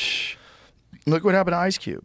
I mean, Ice Cube. They they told him they had to get vaccinated for a, a nine million dollar movie, and he's like, nope, Yeah. nope, not going to Yeah. do it. Yeah. Uh, So more guys like Tyrese. I don't know if you saw Tyrese speaking out recently. No, I Uh, didn't see that. Tyrese talked about uh, Satan and the dark side of Hollywood and what is going on. And I think uh, the other actor uh, is it Tom Holland. The the I don't know if it's Tom Holland. uh, One of the actors did a uh, podcast with Jay Shetty. And he says, "Yeah, I, I don't want to be in Hollywood. I'm trying to distance myself as much as from Hollywood. Not in a bad way. I just don't want that life. I want a simple life. I want this. I want that. You know, more and more people are kind of starting to see, you know, the trend of what is going on. But I still don't think, Joe, enough people are out for given a you know a conclusive evidence that we know for a fact no this is what happened you know Yeah. this is what happened i think it's like the jfk assassination where it's what percentage of people you think the government was involved for JFK assassination? You know, 64%, 67%. Used to be 22%. No, the government didn't do it. No, like we're at, the, uh, what do you call it, the restaurant we were at a minute ago, Capital Grille, and I see LBJ's picture there right in front of the restaurant. I'm like, I didn't know LBJ because in Capital Grille, the way they do it is each Capital Grille you go to, they have paintings of people from that city. So I'm like, I didn't know. I, I thought LBJ's from Dallas. So I Google, you know, Capitol, you know, LBJ, he's from Austin. Okay. So till today, was he behind it? You know, was the Jack Ruby and this guy and, you know, the videos and this came out and that came out and who was behind it? The Warren Commission, you know, what happened here? 67%, 64% think it was the government behind, be, being behind it. But we don't know 100%. You know, Fauci, yeah, I think as time goes by, more people are going to say, man, this was a shit show. You guys are a fraud. You hurt millions of people. But is it going to be public coming out telling us what happened? Well, the problem is the media is never going to go along with it. The media has a narrative that they pushed forward during the pandemic, especially when Biden was elected. Th- th- that that narrative, they're never going to be able to say we were wrong. They don't say that. They never correct. They never say that. I mean, the closest you get is like where I talked about Dr. Leana Wen on CNN saying that she think that the actual vaccine deaths were 30%, thirty percent. yeah. You don't see those talking heads buck that narrative because there's no benefit in it. They could just gloss over it and continue to do what they do and not lose the respect of the people that mm-hmm. watch. Yeah. But there's going to be a certain amount of people if they say we were wrong, we were wrong, and this is a real problem. But the difference between real journalism and corporate sponsored mainstream journalism Yeah.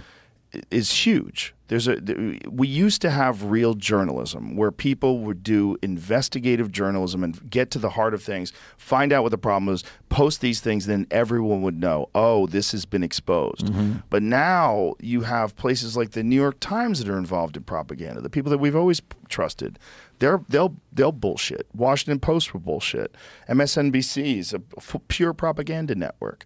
CNN is largely propaganda. They they like when that the Archer testimony the other day that you were talking about. That, who's covering that? Who's covering that? Mm-hmm. Yeah. Who's covering this No. groundbreaking thing where it's like, Yeah. holy shit? And did you see what they said? What they said? They said, "Oh, you know, uh, there, there's no such thing as the 20 conversations were really about, uh, you know, President Biden was asking about how the weather was."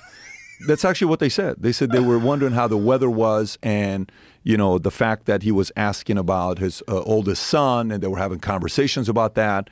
The, the level of deflection, and the guy's like, "No, 20 times we had a call, and he knew we had business dealings." yeah. well, it's pretty obvious. to Just look at the amount of money that kid generated. Yeah. Like, how did he get all that money? Like, what what was the qualifications for him? That just that alone. You talking about Hunter? yeah, just that alone. He's a he's a world renowned artist, though. I mean, the, What, the art. that- what do you think that was? When they were selling those paintings for like a half a million Yeah. dollars, is that money laundering? Like, what is that? show. Yeah. Come on, show. I mean, at first I thought it was psychos Oh. that thought it'd be funny to own a Hunter Biden painting. And then I thought, like, hmm. maybe there's like deals. Have Like- you actually seen what they look like? No, I have not. But it, they actually look Actually, I, good. did. I think I did. I think they I did. I they think we- actually look decent. I don't. I don't think it's a bad art. that's but pretty good art. I- that's I- the kind of stuff you do when you're on crack. But- I would buy one of those if it wasn't that much. That's actually good art. Yeah, I, I actually think it's good art. Well, it's about half a of million crazy dollars. people. A lot of crazy people are good artists. But here's the question, though. The question becomes: that's actually good stuff. You know, sometimes you read a book and you're like, that guy's a, uh, you know, he used a ghostwriter. He didn't write that book. The criticism, you know, art of the deal. Somebody else wrote that book. Trump didn't write that book. The Right. ghost. Is that a ghost artist? Oh, you know, boy. like, can you imagine? Is is Hunter hiding, uh, hiring a artist who does it, but he's really doing it, and he's giving that guy like five grand Seems a pop? like he's actually doing it. Has he always been an artist? what do you call artist? I mean, is he always done art? Like anyone's an artist. My child is an artist. She's not professional, but I mean, if you create art, you're an artist. If it's something that you engage in on a regular basis, you're an artist. If you go fishing all the time, you're a fisherman. You know, are you a fisherman? I'm a fisherman. I like fishing. Yeah. You know what I'm saying? Like he's an artist. Yeah. Like, Yeah. is this something that he's pursued and gotten really good? It's totally possible to be a crackhead who's really into hookers and also be an artist. So I mean, do you- that's like common. Like, look at Bukowski, great poet, Yeah. fucking maniac, alcoholic, Yeah. psychopath. Yeah. Yeah. So you think that's what it is? Could You- you- be. You, think in his mid 50s he becomes a world renowned artist? Well, was he an artist already? Can you check? I don't know if he was an I don't know artist. I'm- either. like, listen, if we've never talked about it, maybe because he wasn't an artist. But here, here's the question: Do you know what percentage of art is fake? Do you know Fake? Do you know what percentage of art is fake? What do you mean by fake? You mean Meaning like it's not real. Like it's it's not a real uh, piece of art. It's fake. It's not AI generated? not Like, what do you AI gen, not AI generated, but seventy percent of art. If you if you Google this, what percentage of art sold is fraud?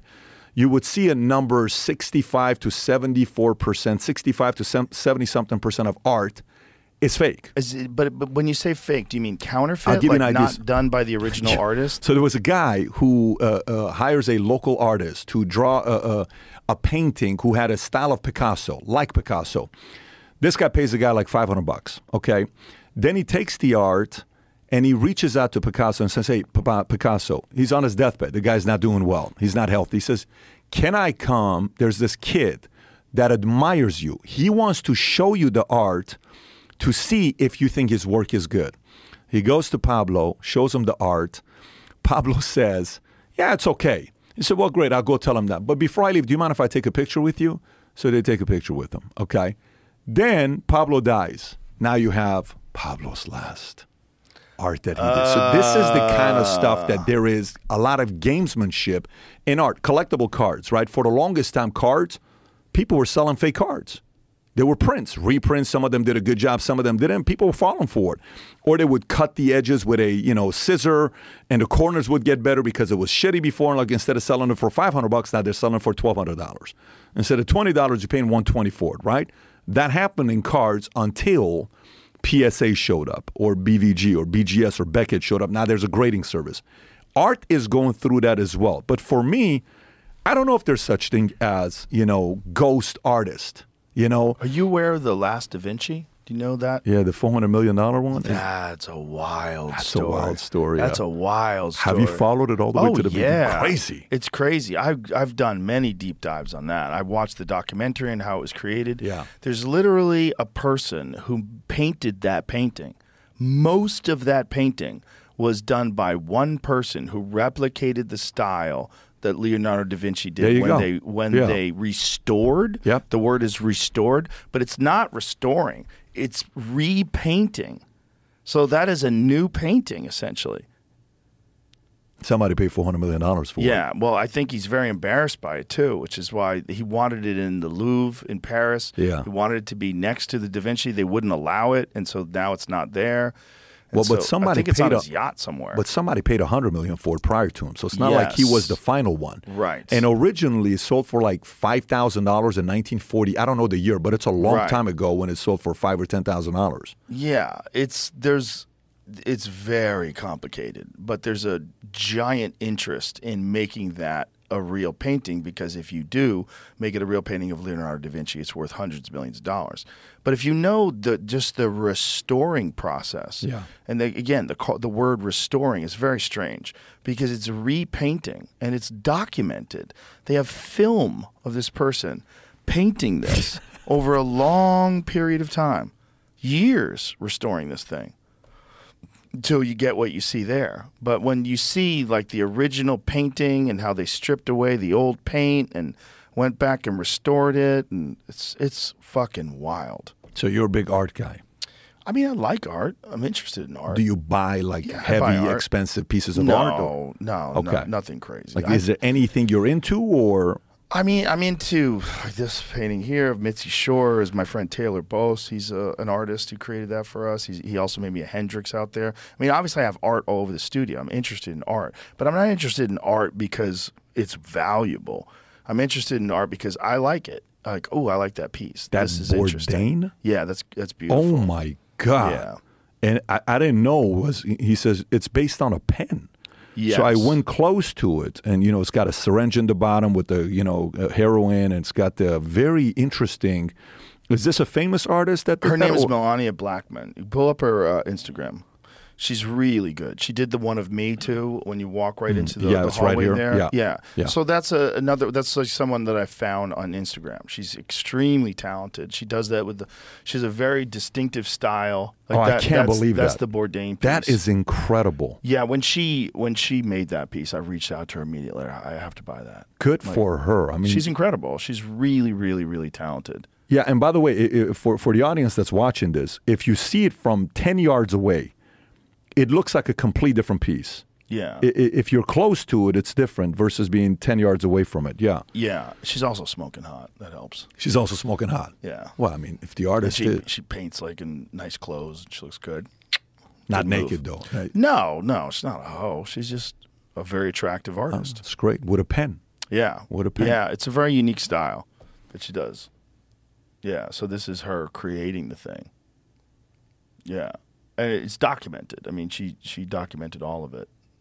Oh, so she does a video of it while she's going through it. Well, she has. She's done some videos. I wonder what the process is like. How long it takes her to do that? I don't know. She's super, super talented, though. Yeah. And she's got a lot of uh, examples of her work um, that is uh, on her Instagram page. It's really good stuff. But that's So- what I like. I like art, like Greg Overton stuff. You see a lot of those Native American Yeah. paintings out there. Yeah. I think that guy's fantastic. Yeah. And so I buy, I bought a, a few of his pieces. So are you are you like uh, uh, is your next move getting uh, maybe like a nice Hunter Biden piece in here? Yeah, I'd get one. You'd get one? If it wasn't too. I'm It's a not great paying a half a million starter. dollars. I mean, I think they're a little overpriced. By the way, how would that interview be if he was on the podcast? I tried to get him. Did you? I tried to get him. Dude, that yeah, would they be- offered him. They offered him to me. Like they they sent you know like they send out these. I get this list of people that are trying to get on the podcast, and one of them was Hunter Biden early on. What This- year? Uh, before the laptop stuff, before any of that. Like when he was thinking about coming out with uh, a book.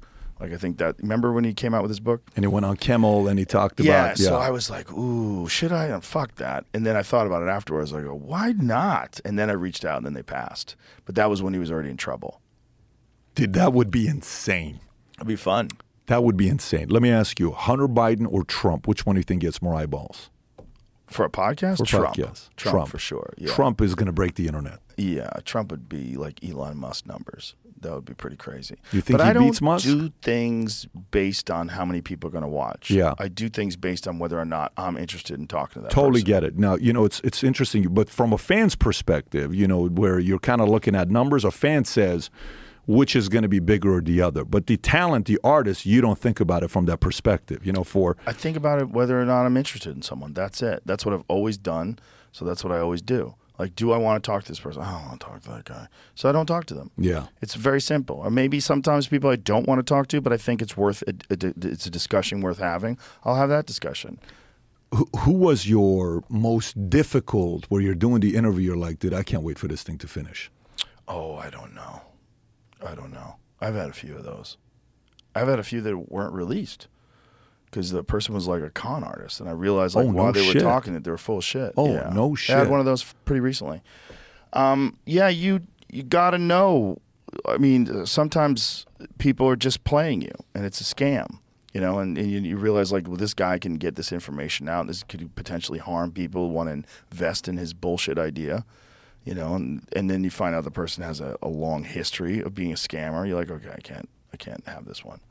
But you know, most conversations I have with people, luckily, are great because they're someone that I'm interested in talking to, and I'm curious, and I'm a nice person. So when they they come in, I'm nice to them, and I want them to, I, even if I disagree with them, I want to find out why they think what they think. Yeah, I'm, really looking forward to seeing you and Trump together. Ah, you keep pushing that. I, I think okay i'll tell you from my perspective like uh, on why you ought to consider it when you do do it i'll just give you my uh, Okay. just so you know he and i don't speak you know it's not something that is like hey his camp saying go in there and do this and do that no i've never interviewed the guy so it's not like i'm you know uh, lobbying for it but i think if you know, when you think about sports or you think about fights, what is the boxing world if Frazier Ali never happens, right? Uh, what is the UFC world if DC Jon Jones doesn't happen or Khabib Conor doesn't happen? And they're both at their peak and those fights don't happen. We can go on with sports, you know, with baseball, with, you know, uh, interviews of Oprah Winfrey, Michael Jackson. You know, you go look at, you know, uh, uh, some of these things that happened with Larry King or her and, uh, uh, you know, a bunch of different guys. He's a guy that's probably the most misunderstood by a side, and a guy that. Uh, How do you think he's misunderstood? In what way? I, I think I think the media has really painted this guy to be evil. I had you know like I like to talk to people I fully disagree with, and I, I think they're delusional in certain areas to understand like what makes you believe what you just said. Right. Like I don't understand what you just said. Right. Tell me how you could be that convinced you're right. Right. Right. I, Cenk was on the podcast yesterday, and Cenk is convinced he's a better businessman than Trump. I mean, how could you say something? But he's convinced, and he says, "No, he's a loser. Trump's a loser." I said, "Dude, what do you mean he's? A, there's only two things he's won in his life." I said, "There's only two things he's won in his life." Yes. Yeah, there's only two things he's ever won in his life, and this is the second time Cenk and I have having a conversation together. Politically, we're on very different sides. I'm just trying to find out why do you think this way, right? And he says, Yeah, only two things. He's a great marketer and he did this. I said, First of all, 15 years, you know, apprentice. Good luck. Go do. No, he had great producers. I don't care if you have the greatest producers in the world. You can hire any producers Joe has and go try to match Joe's numbers with podcasts. Yeah, because it's his producers. No, it's it's it's a lot of work. 15 years. Book, how many years does Art of the Deal does? Well, yeah, but Pat, imagine if you started with $430 million. You would have been richer than him today. I said, $430 million. What's this $430 million? He got $430 million. Are you like counting in today's money versus, well, you know, it's estimated this. Okay, he got a million, he got 14 million, no problem. He got family money. I'm willing to make the case that you are more likely to screw up your life if your family gives you money. He says, What do you mean? Yeah. I said, So I went and studied. I got four kids now. We're going, you know, we've done estate planning multiple times, but now I just sold the insurance company. So I have to sit there and see what am I going to be doing with some of this money that came out of nowhere? Goldman, Morgan, estate planning. Do we do this? Do we do that? Let's go study. It. We put our research team, go find out who did it right out of all the families. Okay. The Medici family, seven generation, they kept the wealth within the family. What are they doing? And boom, boom, boom, boom, boom. Great. Vanderbilt family, the money lasted one generation, maybe two. Like when you know Anderson Cooper's mom's like, look, we're Vanderbilts, but you ain't get nothing. You gotta make your own money, right? Okay. You know, the Rockefeller family, they're at three or four. Okay. We can go through all these families. Most of them that get a lot of money, the kid becomes a what? Drug addict, drug dealer, Yeah. spoiled, they don't work, they're not this, they're not that. Right. Okay. So let's just say he did get the money and he still doesn't do drugs and he doesn't do alcohol and his vice is women and he works his ass off in business and he makes it where he makes it to yeah it's it's very easy to make the argument that actually if you do come with money it's a harder life than a person that doesn't get money to have that drive and ambition not necessarily it's a harder life to have that Right. fire the ambition that you know Right. you got you can't teach that you either got it or you don't have it right okay so then we go into politics. So let me get this straight. This guy wins in New York. He becomes a billionaire. He wins on TV. He's won with women. He's partied with everybody. In 1988, he's doing an interview with Oprah Winfrey, and Oprah Winfrey says, Hey, you sound like you're going to run for office. No, I have no interest, but if I ever did, I'd win. Okay. Then he runs. Everybody thinks it's just a marketing deal that he's doing. And then when he wins, I don't know if you remember when he walked down, he's like, even him himself, they were kind of like surprised, babe, we just we just won. Right. And, the day before, the odds were if you bet hundred dollars, you know, you'd have to bet, bet three hundred fifty dollars to win hundred dollars on Hillary. But if you bet hundred dollars, I think you win five fifty with Trump or some number like that. The underdog won, the greatest underdog of all time of politics, right? Okay. So let's fast forward twenty years from now. Let's go to twenty forty three. We're doing a podcast. You're seventy five. Okay. I don't know if you're doing podcasts, but that'd be one hell of a podcast at 75. And maybe we feel a little bit more comfortable coming out at that time because we're traditionalists, we're older generation, then maybe we're a little bit more careful about what people think about us right now. But at 75, we look back and we look at the list of podcasters. Who are the greatest podcasters of all time? Joe, Joe Rogan at the top, GOAT. Who's the greatest this, this, this, this, that? And he's like, dude, but he never interviewed that guy Trump. I'm going to be like, what are you talking about? Wait, let me get this straight. The greatest podcaster of all time never interviewed Trump at a time that he didn't do that? dude, that's crazy. I don't believe it. Why not? It had to be personal. It had to be this. So to me, I- think the guy that's going to interview him in a way that nobody else is going to interview him, you, you're going to ask some questions that you want to know about. Like, you know, hey, what happened with JFK? Are we really going to find out? Can you commit to us? Are you going to come out with the files or no? So I really want to know. Last time you said you did, but you only gave us 80%. Are we going to get the other 20%? Aliens. What the hell is going on with these aliens? Are we going to know or no? Can you give us a glimpse? Do you think we should know? I don't Can think he'd tell you anything about but, that. but, but what I'm saying, I think that would be a waste of time. Yeah, but what I'm saying is whatever Maybe angles whatever angles you choose to take. Right. Okay. It's your show. You you get to take whatever angles you want to take. I think it'd be very weird to look back. There's going to be no mainstream media 20 years from now. You know that. I know that. To look back and say Joe never interviewed Trump, that's kind of weird. So that's my pitch to you. Good. I like Why- weird. You like weird? I like things when weird. I don't know about that. I think I think you know. Uh, I think one. Um, Why don't you interview him? why don't I interview him? I think if I give you my um, assessment on why, Have you ever tried? I'll give you my assessment on why I think. Okay. I think if he's him, okay, you're here, Joe. Everybody else is below you. In this space, not mainstream. In mainstream, he'll do Tucker, he'll do, you know, uh, Megyn Kelly, whatever. I don't know if he's done Megyn Kelly. He hasn't done it yet, but he'll do Tucker, he'll do Bret Baier, he'll do Hannity, he'll do all that stuff. But in this lane we're in, you have to do you first. Then comes everybody else. He can't do that. So I think we come after you come. Okay, I know this sounds crazy to you. Have you tried to get him on? We've talked about doing it. Multiple times it almost happened, but it never ended up happening. One of the times was in 20, 2015, 2016. We were talking to Hope Hicks. This is early on. This is when we had like 100,000 subscribers. We're like a small show. No one knows who we are. We're tiny. We're not doing anything crazy yet. And, uh, you know, uh, 2015 or 2016, was it 20? Yeah, 2015, 2016. And we're talking to Hope. And I don't know if you remember Hope Hicks. You know, she was a rock star. Everybody was trying to figure out who this girl is who's underground, drop that gorgeous girl, great at getting stuff done. And we're on a call. Yes, we're doing it. It's going to happen. The next day, he makes a comment about Muslims. We talk to her. She says, guys, we have so many requests from mainstream media. We just don't have the bandwidth right now. So that was the missed opportunity in 2015, 2016, based on what Hope told us. Uh, now, uh, uh, you know, in, regards to us doing an interview, we would absolutely do an interview because I think our audience, we take a different angle with the guy as well.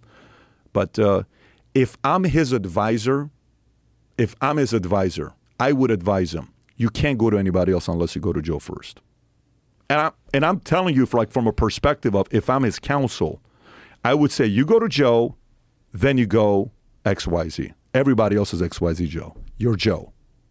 Everyone else is X Y Z. Okay, um, and and I think he knows that, and I think the person in control right now is not him. It's you. Like the person in control with Hunter is Hunter's camp, not you. Do you know what I'm saying? Like the, you know, the Hunter. No, Joe. They get to whoever gets to say no. They're in control. Right. So, but from your perspective, what's going on in America today? I I would say if you don't do the podcast with him, you're helping the establishment and you're helping a guy named Joseph Biden. I think you're helping that person.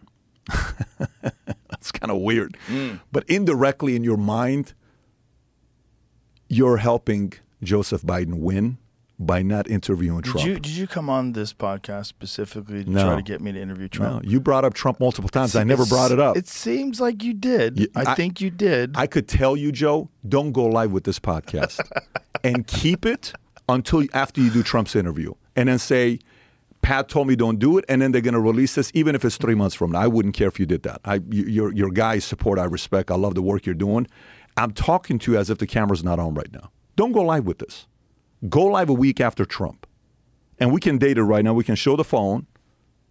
It's 312 August 2nd, Wednesday. Okay, here's camera. If you don't go live with this until after Trump, I don't care. well, I'm going to go live. with I'm this. just saying to you, from my perspective, what I'm trying to tell you is I don't want you to think there is a, you know, my persp- purpose of being here in Austin I've been working on a gift for you for God knows how long. Which at the end of the podcast, when you said we're done, I'll show you. You know, a couple of these gifts. One of them took us a while to get. I came here because, you know, as a Middle Eastern, you're opening up a comedy club. We talked, you know, you, you, you dream the way you build it. Everybody, you know, tells me I got to go. I got, I'm like, dude, I got to go, but I don't want to go empty handed. So I came here to give you gifts. Then you said, if you're here, let's do podcast. And I said, no problem. Let's do the podcast. So now we're here. You know, I'm to give you the gifts, all that stuff.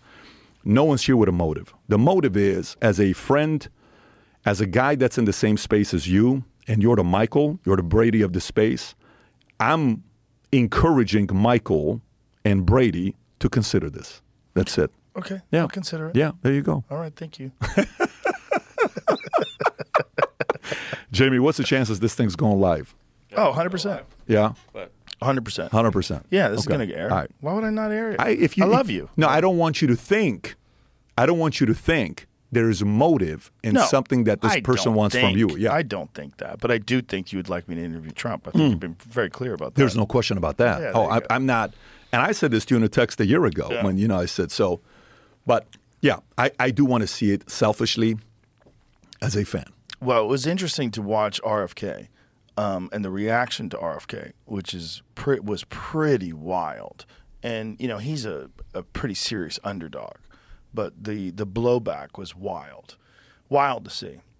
and uh, specifically about vaccine stuff, and then you know the Peter Hotezes and all the people that th- say that he's dangerous. I'm like, come debate him, and they Yeah. wouldn't. They did not want to debate him. Um, he I, I wanted to have him on because of his book, because I read The Real Anthony Fauci. And if that book is accurate, first of all, if it's not accurate, how is he not being sued? Um, I think it is accurate. What a book! It's a fucking Holy insane book. shit, what I, a book. I cannot recommend that book enough, but I also should say that it's very depressing. And I Yeah. listened to that book in the sauna. Like, so I was particularly tortured while I was listening to it because I'm listening to it. It's 185 degrees in the sauna while I'm listening.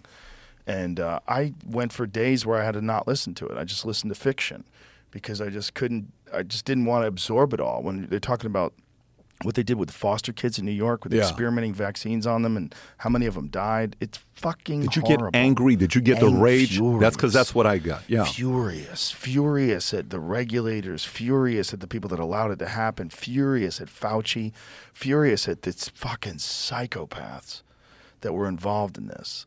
It's it's horrible, and it makes you reconsider everything. I know a lot of people that were, and me myself, were staunchly pro-vaccine. Said vaccines are uh, one of the most important uh, health innovations in, in human history. And now I look at it differently. Now I look at it like I don't think they're honest. I don't think they're honest about everything. I'm not saying vaccines are bad, but I'm saying I do not think they're honest. Yeah. I don't think they're honest about the side effects. I don't think they're honest about the repercussions. And I think there is a massive interest in making money. And the more vaccines you give people, the more money they make from them. The fact that there's this immunity to prosecution, all that is fucking crazy. The fact that none of the 72 mandated vaccines have gone through uh, vaccine safety trials, they've not gone through double blind, placebo controlled studies that it's fucking terrifying.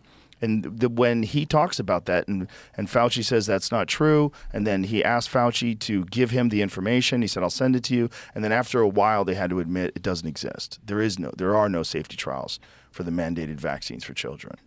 you know, and- you ask people, have you read the book? Why would I read it? It's a conspiracy theory. I don't want. Why wouldn't want to read a book by a guy like that? I said, if it's so wrong, if you go on Amazon, I don't know how many reviews it's got, Jamie, right now on Amazon. That book, Fauci's book's got thirty thousand plus reviews. He sold a couple million copies, and it's not like it went through Simon and Schuster or Penguin or anything like that, No. right?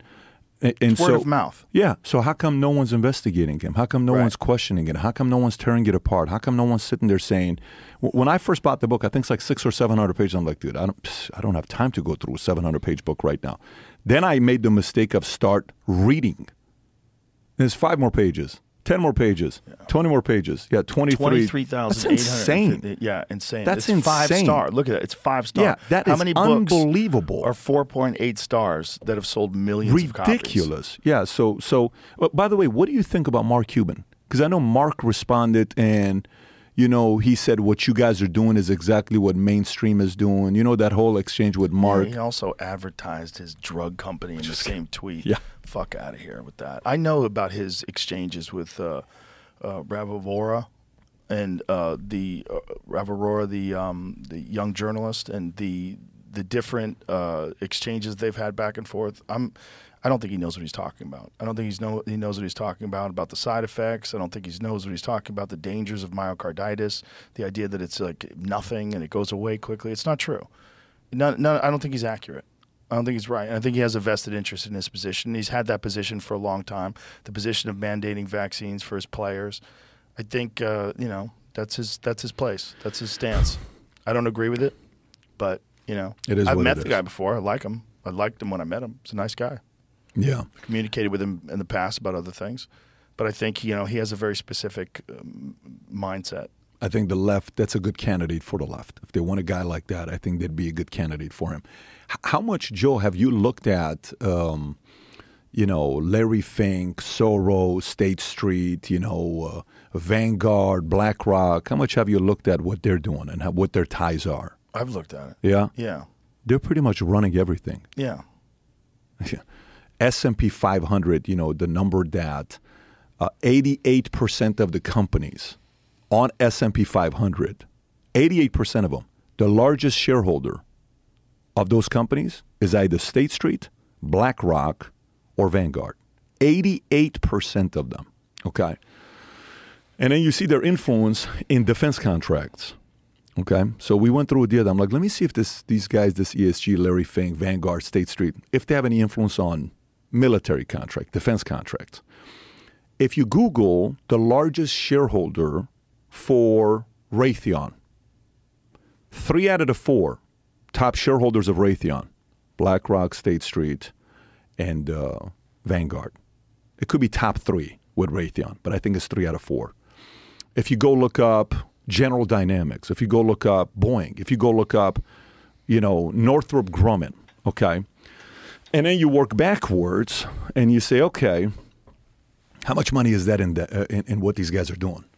You'll find uh, uh, our, you know, the amount of money we spent in our military, $744 billion on how much we're making from de- defense, but you'll see some numbers saying last year it's 13% of our GDP, which is around $850 billion.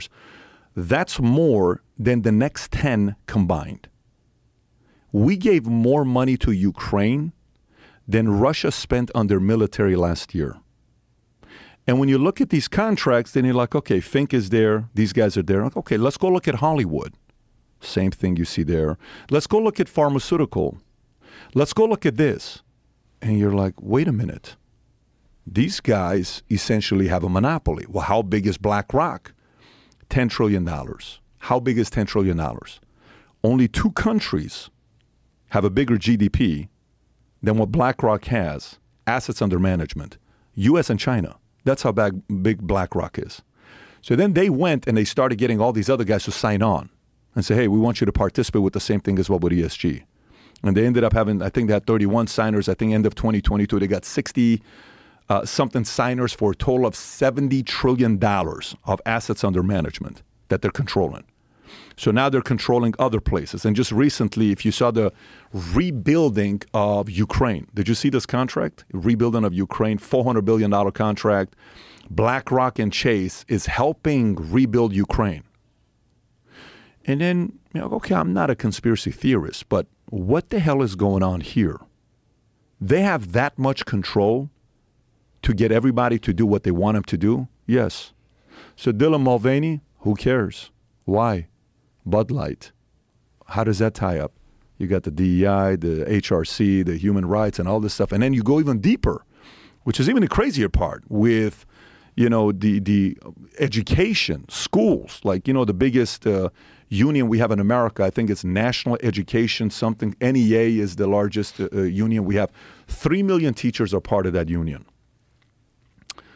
and and you look at that and you go deeper in that with open society and who's funding it who's the money behind these organizations comes back soros soros soros. How do you feel about the kind of power they have right now to fight against them? Because this isn't like a billionaire can come out and say i'm going to go up, up against these guys. They don't have a little bit of money. A billionaire to these guys is nothing. They got the kind of control that can make companies fire boards, they can replace CEOs, they can replace leaders if they don't like. They have their hands so much into it where uh, many times when people say they, the people of power, the people of power, I'm kind of like, who are the people of power? Are you convinced these guys are really running the world, or what do you think about what some of these bigger companies are doing, like State Street, Vanguard, and BlackRock? Well, they certainly have massive amounts of influence. What do you think they're doing? It's it's the question is how do you fight it? Like for example, the way we fight mainstream is by what? The show that we do. And we have to be patient. It's going to take two, three, four, five, ten, twenty years. Now you have some influence, right? Okay, we can fight. There is an actual strategy on how to fight that. No problem. You got a kid in school who's a bully. He's bigger than you. He keeps bullying you. You have a strategy on how to beat the guy. You take a year, jujitsu two years, this, this, that. Boom. One fight, he knows I'm never going to touch Joe again. Screw this thing. I'm not doing this no more, right? There is a play to it. When you have this much, Joe, 88% of S&P 500 companies, that is a form of a monopoly. If I'm a president, whether it's a Trump or whoever else goes out there and does it, our monopoly law in America is 50%. They say 50%. Like if you tie and said, at what point is it 50%? I've done calls with the FTC. Like we had one of our guys' technology we were using. The FTC called and said, hey, we want to have a call with you because they're thinking about buying this other technology company and we're worried it's going to be a monopoly. So we had the call. Okay. At the end of the call with us, with a bunch of different people, we said, we love their product, we love their product. That deal didn't end up happening. Okay. The monopoly law. Some of these guys are influencing it. But they say 50% is a monopoly law. Do you know how many people in America have an iPhone versus Droid? You know what the numbers, market shares in America with iPhones? I think it's like 60. 58%, 60%. That is already a monopoly. But who's knocking on the door of Apple? Tim Cook saying, hey, Tim, you got 58%. That's breaking a monopoly law. Nobody is. I think someone's got to break apart. You know, in 1993, I don't know which senator it was. They th- these guys that were trying to get the defense contractors to be better at the pricing, what they were charging, because they were overcharging DoD and DoD people don't know what the hell is going on. They're like, yeah, okay, how much? Sixty-eight million dollars do it. One point two billion dollars do it. I'm not going to over negotiate the money. They took 51 defense companies and they brought it down to only five. It's only five companies right now when you want to buy anything. Th- think about that. So defense contractors is five. We know how these guys make money. Earlier, you know, I was asking you a question. Why do you think vaccine? And you're like, Pat, that's how they make their money, right? I mean, if a if you and I run a hotel, rooms are empty, we're not making money. We need people to stay in the rooms. If you and I are running a hospital, we need people on the beds to make money. Yeah. If there's no people on the beds, we ain't making money. If these five contractors are fighting for $744 billion, what do they want more of? Wars. They want more people dying. You know the Papa John saying, better ingredients, better pizza, Papa John's. You know, mm-hmm. these guys is more wars, more people dying, more profits, defense contractors, right? That's a valid concern that I have. Because behind closed doors, this whole military industrial complex, when you look at the numbers, whoever becomes the president, unfortunately, this guy's an anti establishment president. Good. Unfortunately, if you're an anti establishment president, everyone's going to come after you, especially these military defense contractors. So if a president got up and said, if I'm going to be the president, here's what we're going to be doing. We have to look at all the contracts. You can't overcharge us. We have to open it up. You have to sell some of your companies. You have to let them be independent again. You have to do this. You have to let them go public, separate, whatever way you got to break them apart to have competition again. Because we don't have that today. You know, so that is a major concern where we say we have a commander in chief, but really the commander in chief is Larry Fink today. The guy running BlackRock is really the president of the United States. If we look at the kind of influence he's got in every industry, Joe. And he's like, well, you know, I kind of feel bad. I'm ashamed that all the weaponization, the word, you know, ESG is being used and all this other stuff. And Elon tweeted about the ESG. I don't know if you remember when Elon tweeted about ESG, saying the S in ESG is satanic. Okay. So this is a part where even a Charlie Munger, who is Warren Buffett's partner, says, look, I love Larry Fink, but I'm not interested in having an emperor some words like that he said about Larry Fink. So th- this motive, and by the way, Larry Fink is an interesting guy because he majored in college political science. His aspirations was politics. He accidentally got into money and he learned to trade and then he lost $100 million at, at 36 years old, I think. And then he teams up with Schwarzman and they start this company. And after a couple years, they got 5 billion under management, 8 billion and 32 billion and then they have a difference because you know he wants to give equity and Jamie's you know Schwarzman's like no, and then they separate. But influence of politics, you get into business, you're a billionaire. It's you, Soros. So I'm I'm extremely concerned about what these guys are up to, and we think our president is the most powerful person.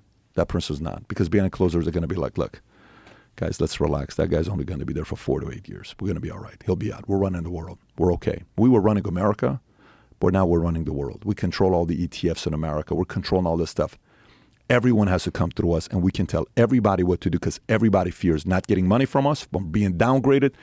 A Tesla on ESG score is nothing, but a Philip Morris gets an A rating.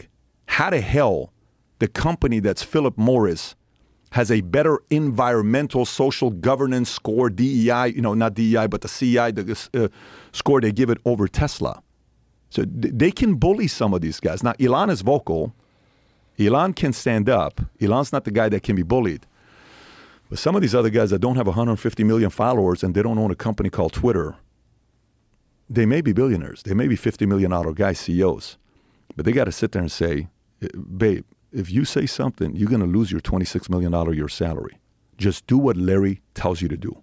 Imagine if you had control of 88% of CEOs of S&P 500 companies. What kind of influence do you have?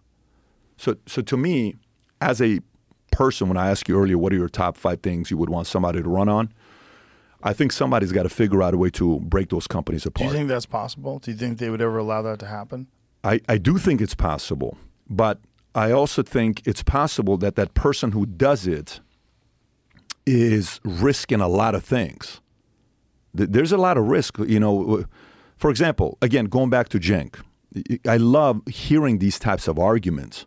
It's like, oh, you know, I said, did you watch Oppenheimer? I did. I think you watch Oppenheimer. No, oh, you haven't seen Okay. No. So, anyways, when you watch Oppenheimer, uh, it's a three hour movie. They could have done it in two hours. But if you're somebody that's interested in that stuff, you got to watch it. So I had to go watch it. Okay. I said, what do you think about the ending? What he says to Einstein? I won't say what he said, but they had, a, they had a, Einstein and him have a meeting at the end at this place. And how, look what we invented, right?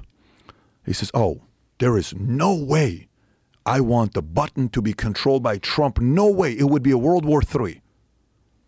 I said, okay, fine. Cenk, friendly conversation.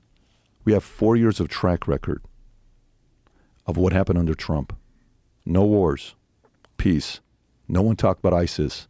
People forgot about ISIS. All we feared was ISIS. All of a sudden, we're not talking about ISIS. And the place was fine. He wanted people to stop dying, right? There's nothing going on on all these other places. Yeah, but look what he did with Edel, you know, you know, Sheldon uh, uh, Adelson, or you know, the whole thing with the hundred million dollars.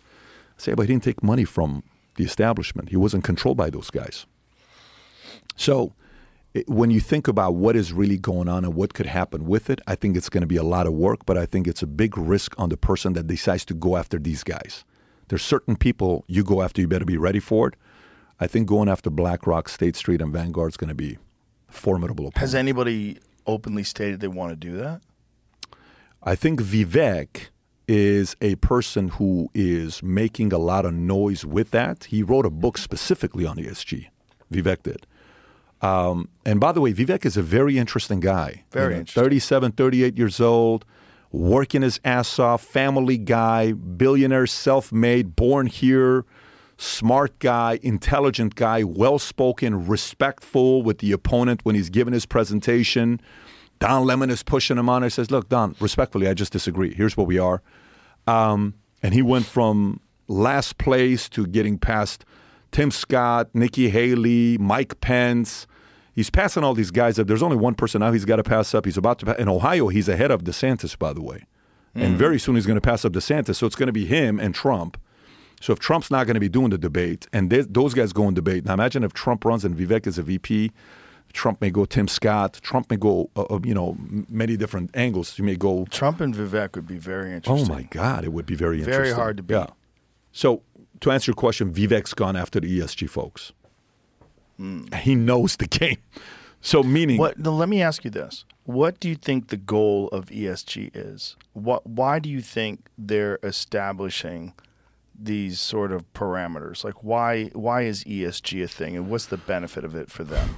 So Schultz said something very interesting. Schultz says, "Look, these guys are driven by money. They're not going to do anything to destroy an economy to lose their own money because they want that." I said, "Okay, so very good." Andrew Schultz. I said, "That's Right. a very good point." Uh, uh, you know, on, on what you're saying. Fine. So, you know, y- y- you know how sometimes Michael Jackson, you see the interview with him with kids. Oh, they're just sleeping in the bed. That's all it is, and we're just having a great time, and we're storytelling. And like, yeah, bro, I get it. You know, it's a little weird. You got a seven, eight year old, ten year old kid sleeping in your bed, and you know all this stuff. And I'm just, it's a little bit fishy what you're talking about here. It's not normal. Well, if you're in Hollywood and you've slept with as many people as these people sleep, and then eventually you have to have other options because what else do you do? You have to try new things. How many threesomes have you had? How many this? How many that? So you start trying all these other things, and sometimes these guys go to such and such place. Doesn't matter. It's kind of weird and fishy, right? On what you want to do. Great. Okay. So why are these guys doing what they're doing? You have all the money in the world. You live in a hundred million dollar house. Not you, Larry Fink, and some of these guys. You, not, I'm not. I don't know if he lives in a hundred million dollar Mm-hmm. Right, house, but you got the money to live in a Yeah. hundred million. What else do you need? Right. You got nice cars. Jamie Dimon's got a nine hundred million dollar art collection, according to an article. It's a nice art collection, right? You go to all the nice restaurants. You meet prime ministers. You meet presidents. And maybe there comes a time when you're looking at a couple of these guys, they're presidents and prime ministers, and you tell yourself, I'd be a better president than you, bro. How the hell am I not reading the country? Or they tell themselves, You think you're a president? You're not a president. You work for me. What else is the motive? But ESG, how does that factor? Co- but that? that the point is control is what I'm saying. So the motive becomes control more than money. After you have all the money in the world, what's next? It's got to be control or a true vision. So uh, Soros, when you're talking ESG, that story is a complete different story. You ever heard Soros's interview with 60 Minutes where he says, "I see myself as a god"? Have you ever seen this uh, interview or, or what he says? no. Really? He said he sees himself as a god. Oh my God, uh, uh, uh, Jamie, do you mind pulling up the quote? I think it's if you type in L.A. Times Soros God. If you type in L.A. Times Soros God, when you hear what he says, it's like the second to the last paragraph, all the way to the bottom. The guy asks a question, you know, about who he views himself as. I want to I want to quote it properly, exactly what he says in this Is there a video of him saying? this? Yeah, a 60 minute. There's a video as well. So if you go all the way to the bottom, go a little bit higher, go a little bit higher on the quote. About means next to my friends, in fact, my friends. No, go a little higher. I think it's a little higher. Blah, blah, blah, blah. I'm kind of. Keep going higher. Sort of a different. Keep going higher. Keep going higher. Keep going higher. Prevailing values. A little higher.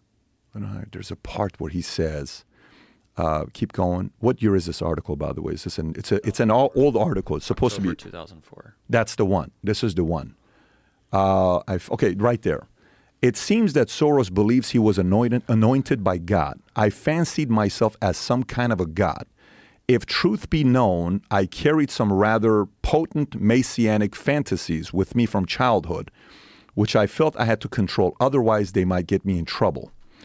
And then on the next line, when asked by Britain's independent newspaper to elaborate on the passage, Soros says, It is sort of a disease when you consider yourself some kind of a god, the creator of everything, but I feel comfortable about it now since I began to live it out. Whoa. Since I began to live it out, those unfamiliar with Soros would probably dismiss this statement out of hand, but for those who have followed his career and socio political endeavors, it cannot be taken quite so lightly.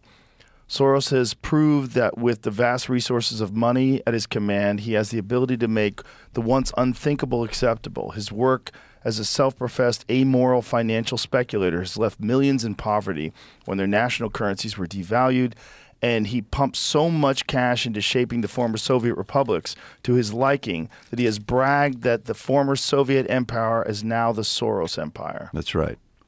Ask anybody who's from Hungary, bring up the name Soros, see what they say about him. This guy's manipulated the market currencies. He's like a bad guy in a movie.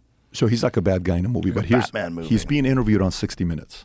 See if you can find that video. If you can find the interview, uh, he's being interviewed on 60 Minutes, and he says, "So, you're 14 years old. You're being used by Nazis to go find Jews, okay, and that must have had a big impact in your life because you're essentially helping people be found that they're going to kill. You know this. Did that impact you at all?" His answer, "No, not really." and he's got a smile on his face. And the guy comes back. This is a famous interviewer from 60 Minutes. You, you'll recognize the face on who it is. And he says, No, not really. He says, At that time, you know, uh, when you're thinking about life, you're not thinking about things like this, et cetera, et cetera. When he's 14. When he's 14 years old. I think at 14, you are thinking. Like, I'm having real conversations with my nine year old son. I was at a refugee camp at 10 to 12, Joe, in Germany with Czechs, Yugoslavians, Pakistanis, Afghanistan people. And I remember the conversations. I remember why they left. This is the one. Let me see. Da, da, da, da. It's, a lot, it's 20 minutes long, so I'm going to No, find it if you part. can find, if you go on Twitter, be, best way to do it, I Jamie. did it. I found it on Twitter and it was taken down for copyright grounds. So I, Uh, to I mean, to that YouTube totally find makes it. sense. Yeah, that totally So makes it's sense. Charlie Rose's interview. No, this is not the one. It's not Charlie Rose. It's another person, Jamie. I'll I'll I'll find it here right now. It looked like the same video. Uh, Soros um, asked uh, Nazi. Here, let me see if I can find this. Um, interview. it says it's talking about him, but th- this is the link I clicked and it was different. experience. Anyways, there is a clip. You, if you keep looking for it, there is a shorter version of it where he's being asked. So he's just kind of like downplaying it. Yeah, I've seen that. Yeah, just kind of downplaying. it. And I'm like, I want to really know this guy's story. So I watch his documentary. And the documentary they made about him is a pro Soros documentary. Here we go. Like, okay, that's the it's on the Internet Archive. That is the one. So- this link said it was scrubbed from the internet, but I don't know. So if you can find it, I don't know if you can listen to it on the mic while we're doing a podcast to find it. can't. It's you can't do that. Okay. So it, it's gonna be it's also not going to load up very well either. Yeah, So dude. If you makes I mean, if you've seen it, you've seen it. He's being asked, and he just kind of has a smile on his face. Now, here's a guy that at 14 years old, um, Russian soldiers raped his mom twice. So he's gone through some traumatic experiences, you know, and yeah, dude, the clip is insane. If you can find the clip, there's there's a 30 second clip on Twitter that that's out there. So this guy starts Open Society Foundation.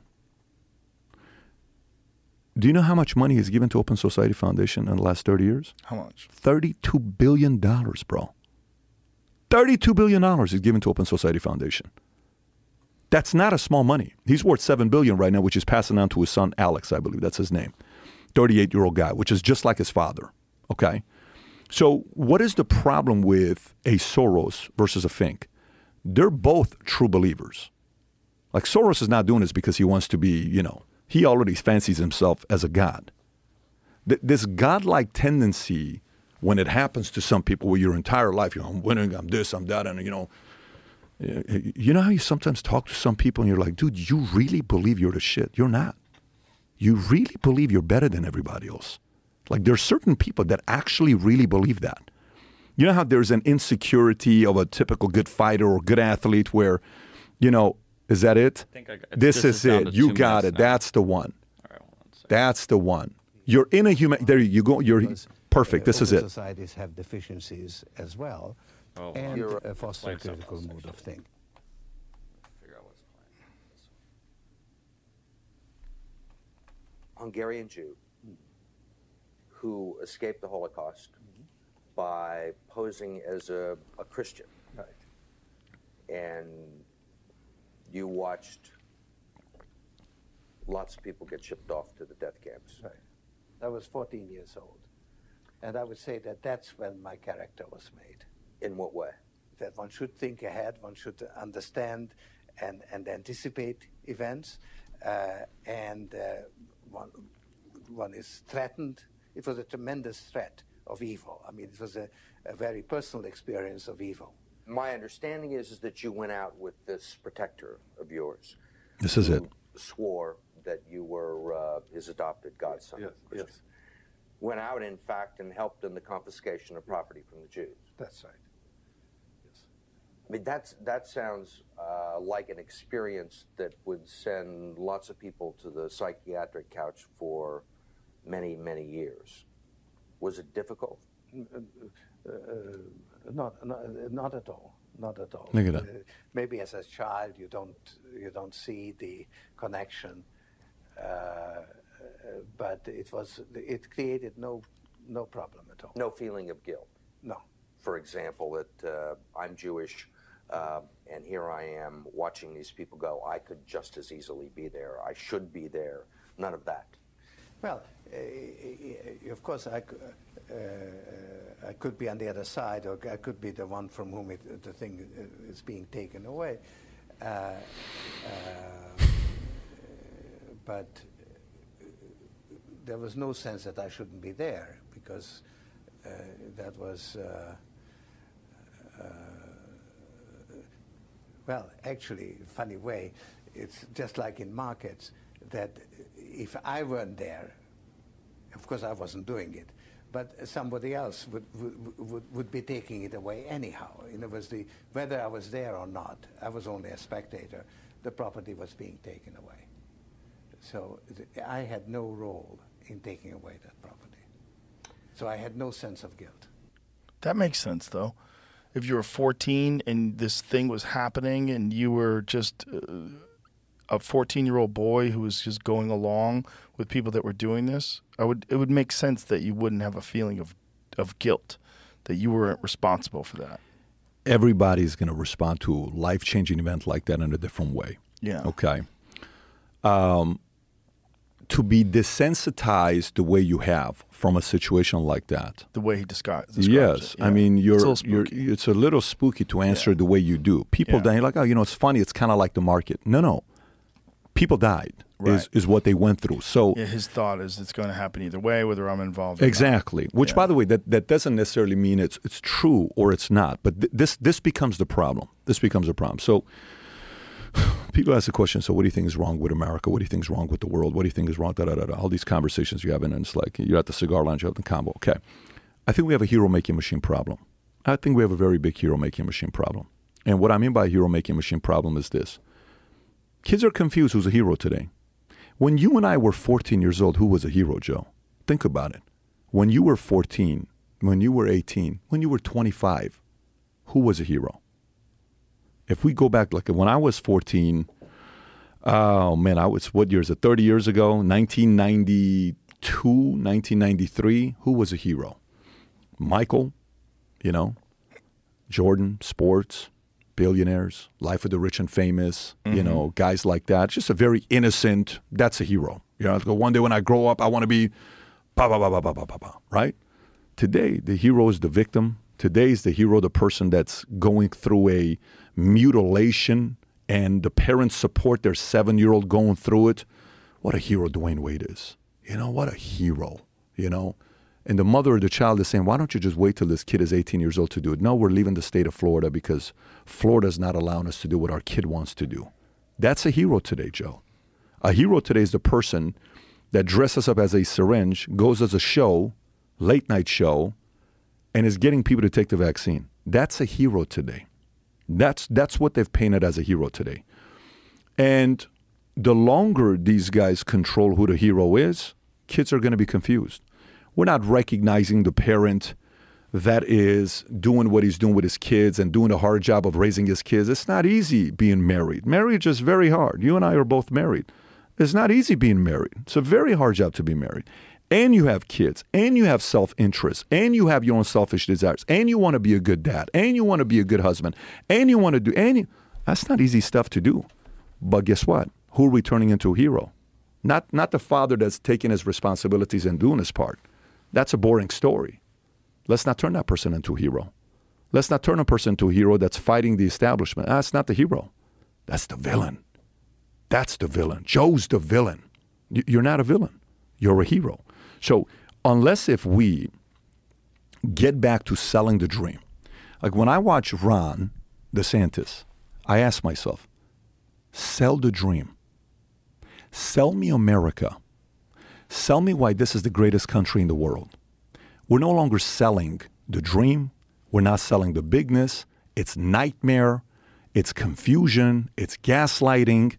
It's dividing and selling people into heroes that are not necessarily heroes. George Soros. Uh, to, to see what he's done with his life and what he's doing with his money right now, where he's investing it, this guy wants to change the way a lot of things are being done. He wants to go from America, you know, as long as I have my money and I got influence around the world versus seeing what America is doing, that's not a good thing for me. You know, if, if you study Hitler, and I don't know if you've read Mein Kampf or not, or if you've gone through it or not, the translation in, you know, English, you see how this guy used to go to local debates just to watch. He'd go to local stuff that was going on, small little things local that they're voting for. You know, this guy was like a big architecture guy. He liked buildings. He liked stuff like that. And, and you kind of like, okay, so what was this guy's motive? What was he doing? You know, what was he getting rid of? He realized later on, you know, people can't believe in God. That's a big enemy, Joe. Yeah, and I'm not, I'm not debating Christianity or religion, specifically like a God. We can't recognize people that believe in God. That's risky. You know, we can't. We can't really be doing that because if people believe in God, they believe future is bright. You know, people who have faith are typically like, I have faith. What is a main basis of faith? I think everything's going to work out. No, I don't want you to think that. I want you to think it's the end of the world. Climate change is coming. I don't want you to think everything's going to work out. I want you to think the future is scary and you need us and we're here to save you. That's kind of how they're pitching their savior mindset, God-like, fancied myself as a sort of a God. And now that it's become reality and I'm experiencing it. So these are not people that are sitting there saying, well, that guy keeps talking about God a little bit too much, man. That's not good. We don't need people to believe in God. We need people to believe in government.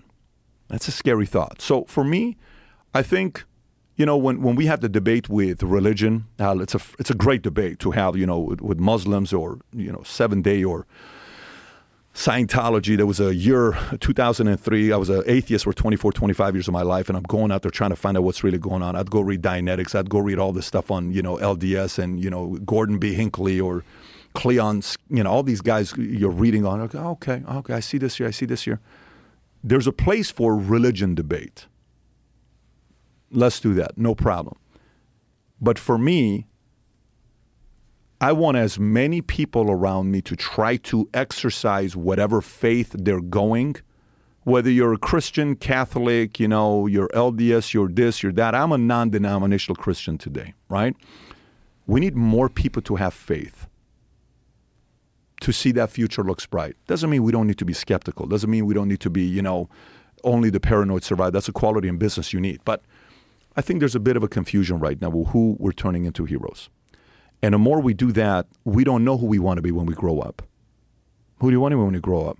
Shit, I don't know. People who bitch a lot, whine a lot, cry a lot, do these TikTok videos of eating, doing all this stuff.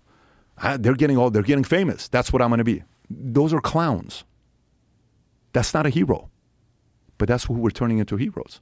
So how do you think ESG factors into that? ESG factors in it that they get to dictate. You have to, you know, do the LGBTQ Explain stuff. ESG to people. Okay, so for for example, Hollywood. What's Hollywood going through right now? Oscars came out. I don't know if you saw the structure on Oscars. Have you seen what it is to be nominated for an Oscar today? Yeah. That you have to have a portion of your actors be either disabled, black, part of the LGBTQ, the workers behind closed doors, da da da da, all this stuff that they have to be part of the, the, the sect to get funding or to be nominated and all that stuff. Who gives a shit that I have to do that? But people do it to get a high score.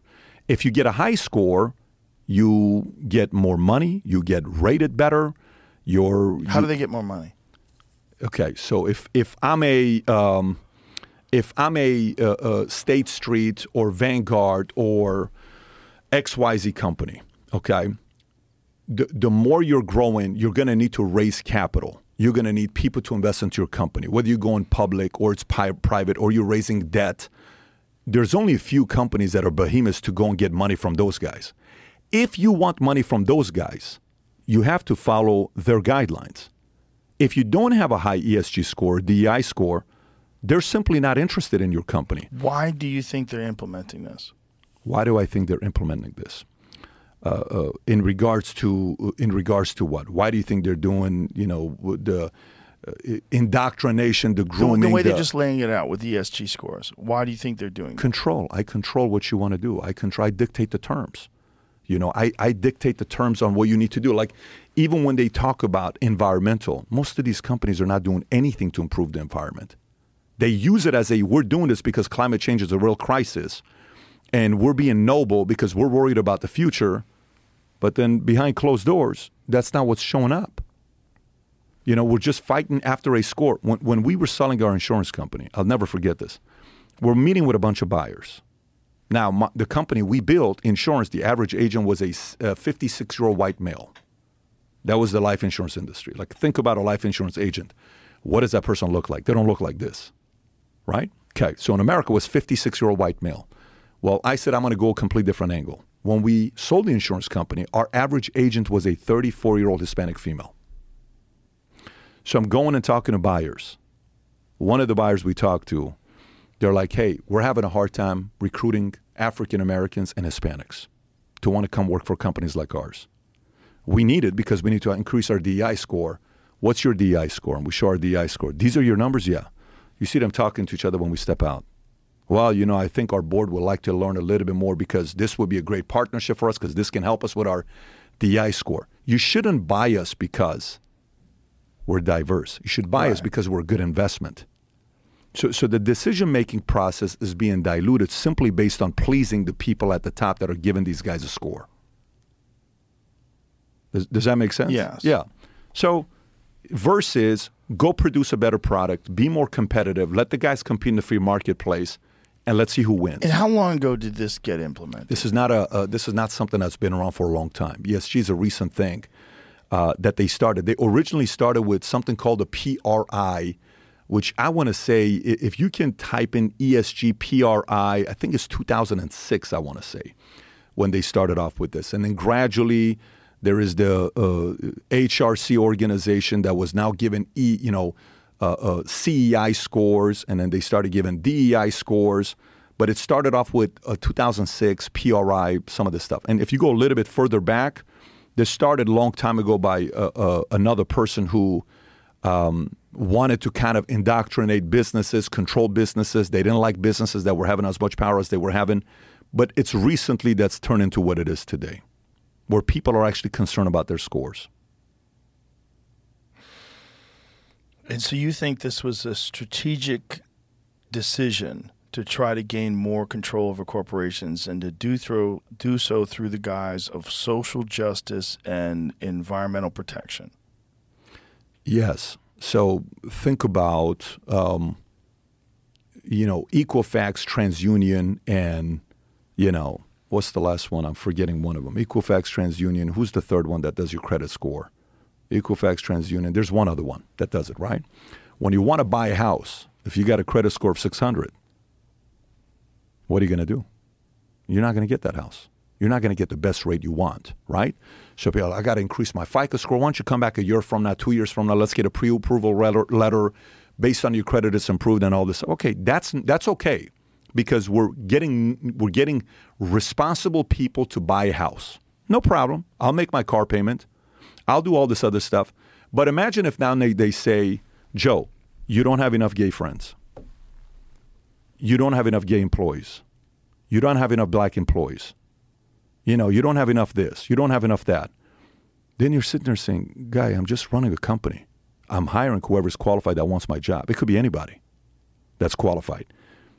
You're no longer making decisions based on what's best for your company. You're making decisions because you want to get that loan. You want to raise that capital. You want to raise that money. And the amount of control, I can, I can tell you a bunch of different stats on uh, what uh, uh, Finks and Wall Street, State Street and what Vanguard, what these guys are doing. They have a lot of power in America today. So you think this is a premeditated strategy in order to gain control? One hundred percent. I'm convinced in, in that side, absolutely. And they got a lot. And by the way, it's not one industry. Every industry, like imagine in every industry, there's a power player, right? Media was Rupert Murdoch. If you watch Rupert Murdoch's what he owns, They own MarketWatch.com. Most people don't know that. That's under News Corp. You know, Fox News, Rupert Murdoch owns Wall Street Journal. Most people don't know that. That's owned by News Corp, same company that owns Fox News. So, okay, guess what? Rupert is a power player in the media space. Good for you. Ted Turner is a power player in the media space until he sold the CNN, Time Warner, all that stuff. Up until that, Ted Warner was uh, Ted uh, uh, Turner was the guy, right? He ran for president one time. He was the guy, right? So he bought the Hawks, he bought the Falcons. I think he owned uh, you know Hawks at one point. He owned all these things. You know, he bought channels, he bought this, he bought that. He was the guy. Great, no problem. But imagine now there's power players that control 50 industries. That's a real power player. It's not a Musk who owns Tesla is worth $200 billion and, you know, is doing his businesses and I'm going to make Twitter into the next WeChat and it's going to be worth a trillion dollars. That's great. These guys collectively, they're sitting on $70 trillion of power. That's why Elon tweeted out and said satanic is what the S stands for in ESG. So it's no longer power player by industry it's power player of all industries. 88% of S&P 500 company, one of those three companies is the largest shareholder. That's pretty fucking crazy. That's crazy. Yeah. So it's it's like a form of monopoly that's not illegal. It's a form of monopoly that's not illegal. Wow. Somebody's got to break that apart. And it's going to be the, the person to do that's got to be a right guy to do that. Is that possible? I think the more you talk, like what did you do, Joe? The more you talk about a topic, the more everybody says that can't be true. And then what do we do? Oh shit, ivermectin, India, pop up. So what? Hydrox, what, what are you talking about? So why is this such a big deal? Wait, and then you go four hours one night till one o'clock in the morning. Kids are asleep, and we've all gone through during COVID. We all did that. Yeah. What, the, what is going on here, right? Okay. So the more we talk about this, the more people are going to go do this and they're going to say, oh shit, this is actually happening. And then the more people talk about it, then we, the people, have been fooled to not realize we have the power. Guys like you have validated in the last three years that we do have the power. And if we do our research and question things the right way, respectful way, people have to respond. Eventually, they're cornered. This is not something a lot of people have talked about. It's not something a lot of people are looking at. It's just fascinating that it's connected to this social governance, the, the, the, like this social movement, the social justice movement is connected to just pure evil capitalism. That's that's it's wild. Oh, totally. It's a real Yeah. good con game. Because the people that are involved in the social justice aspect of it think they're doing the right thing.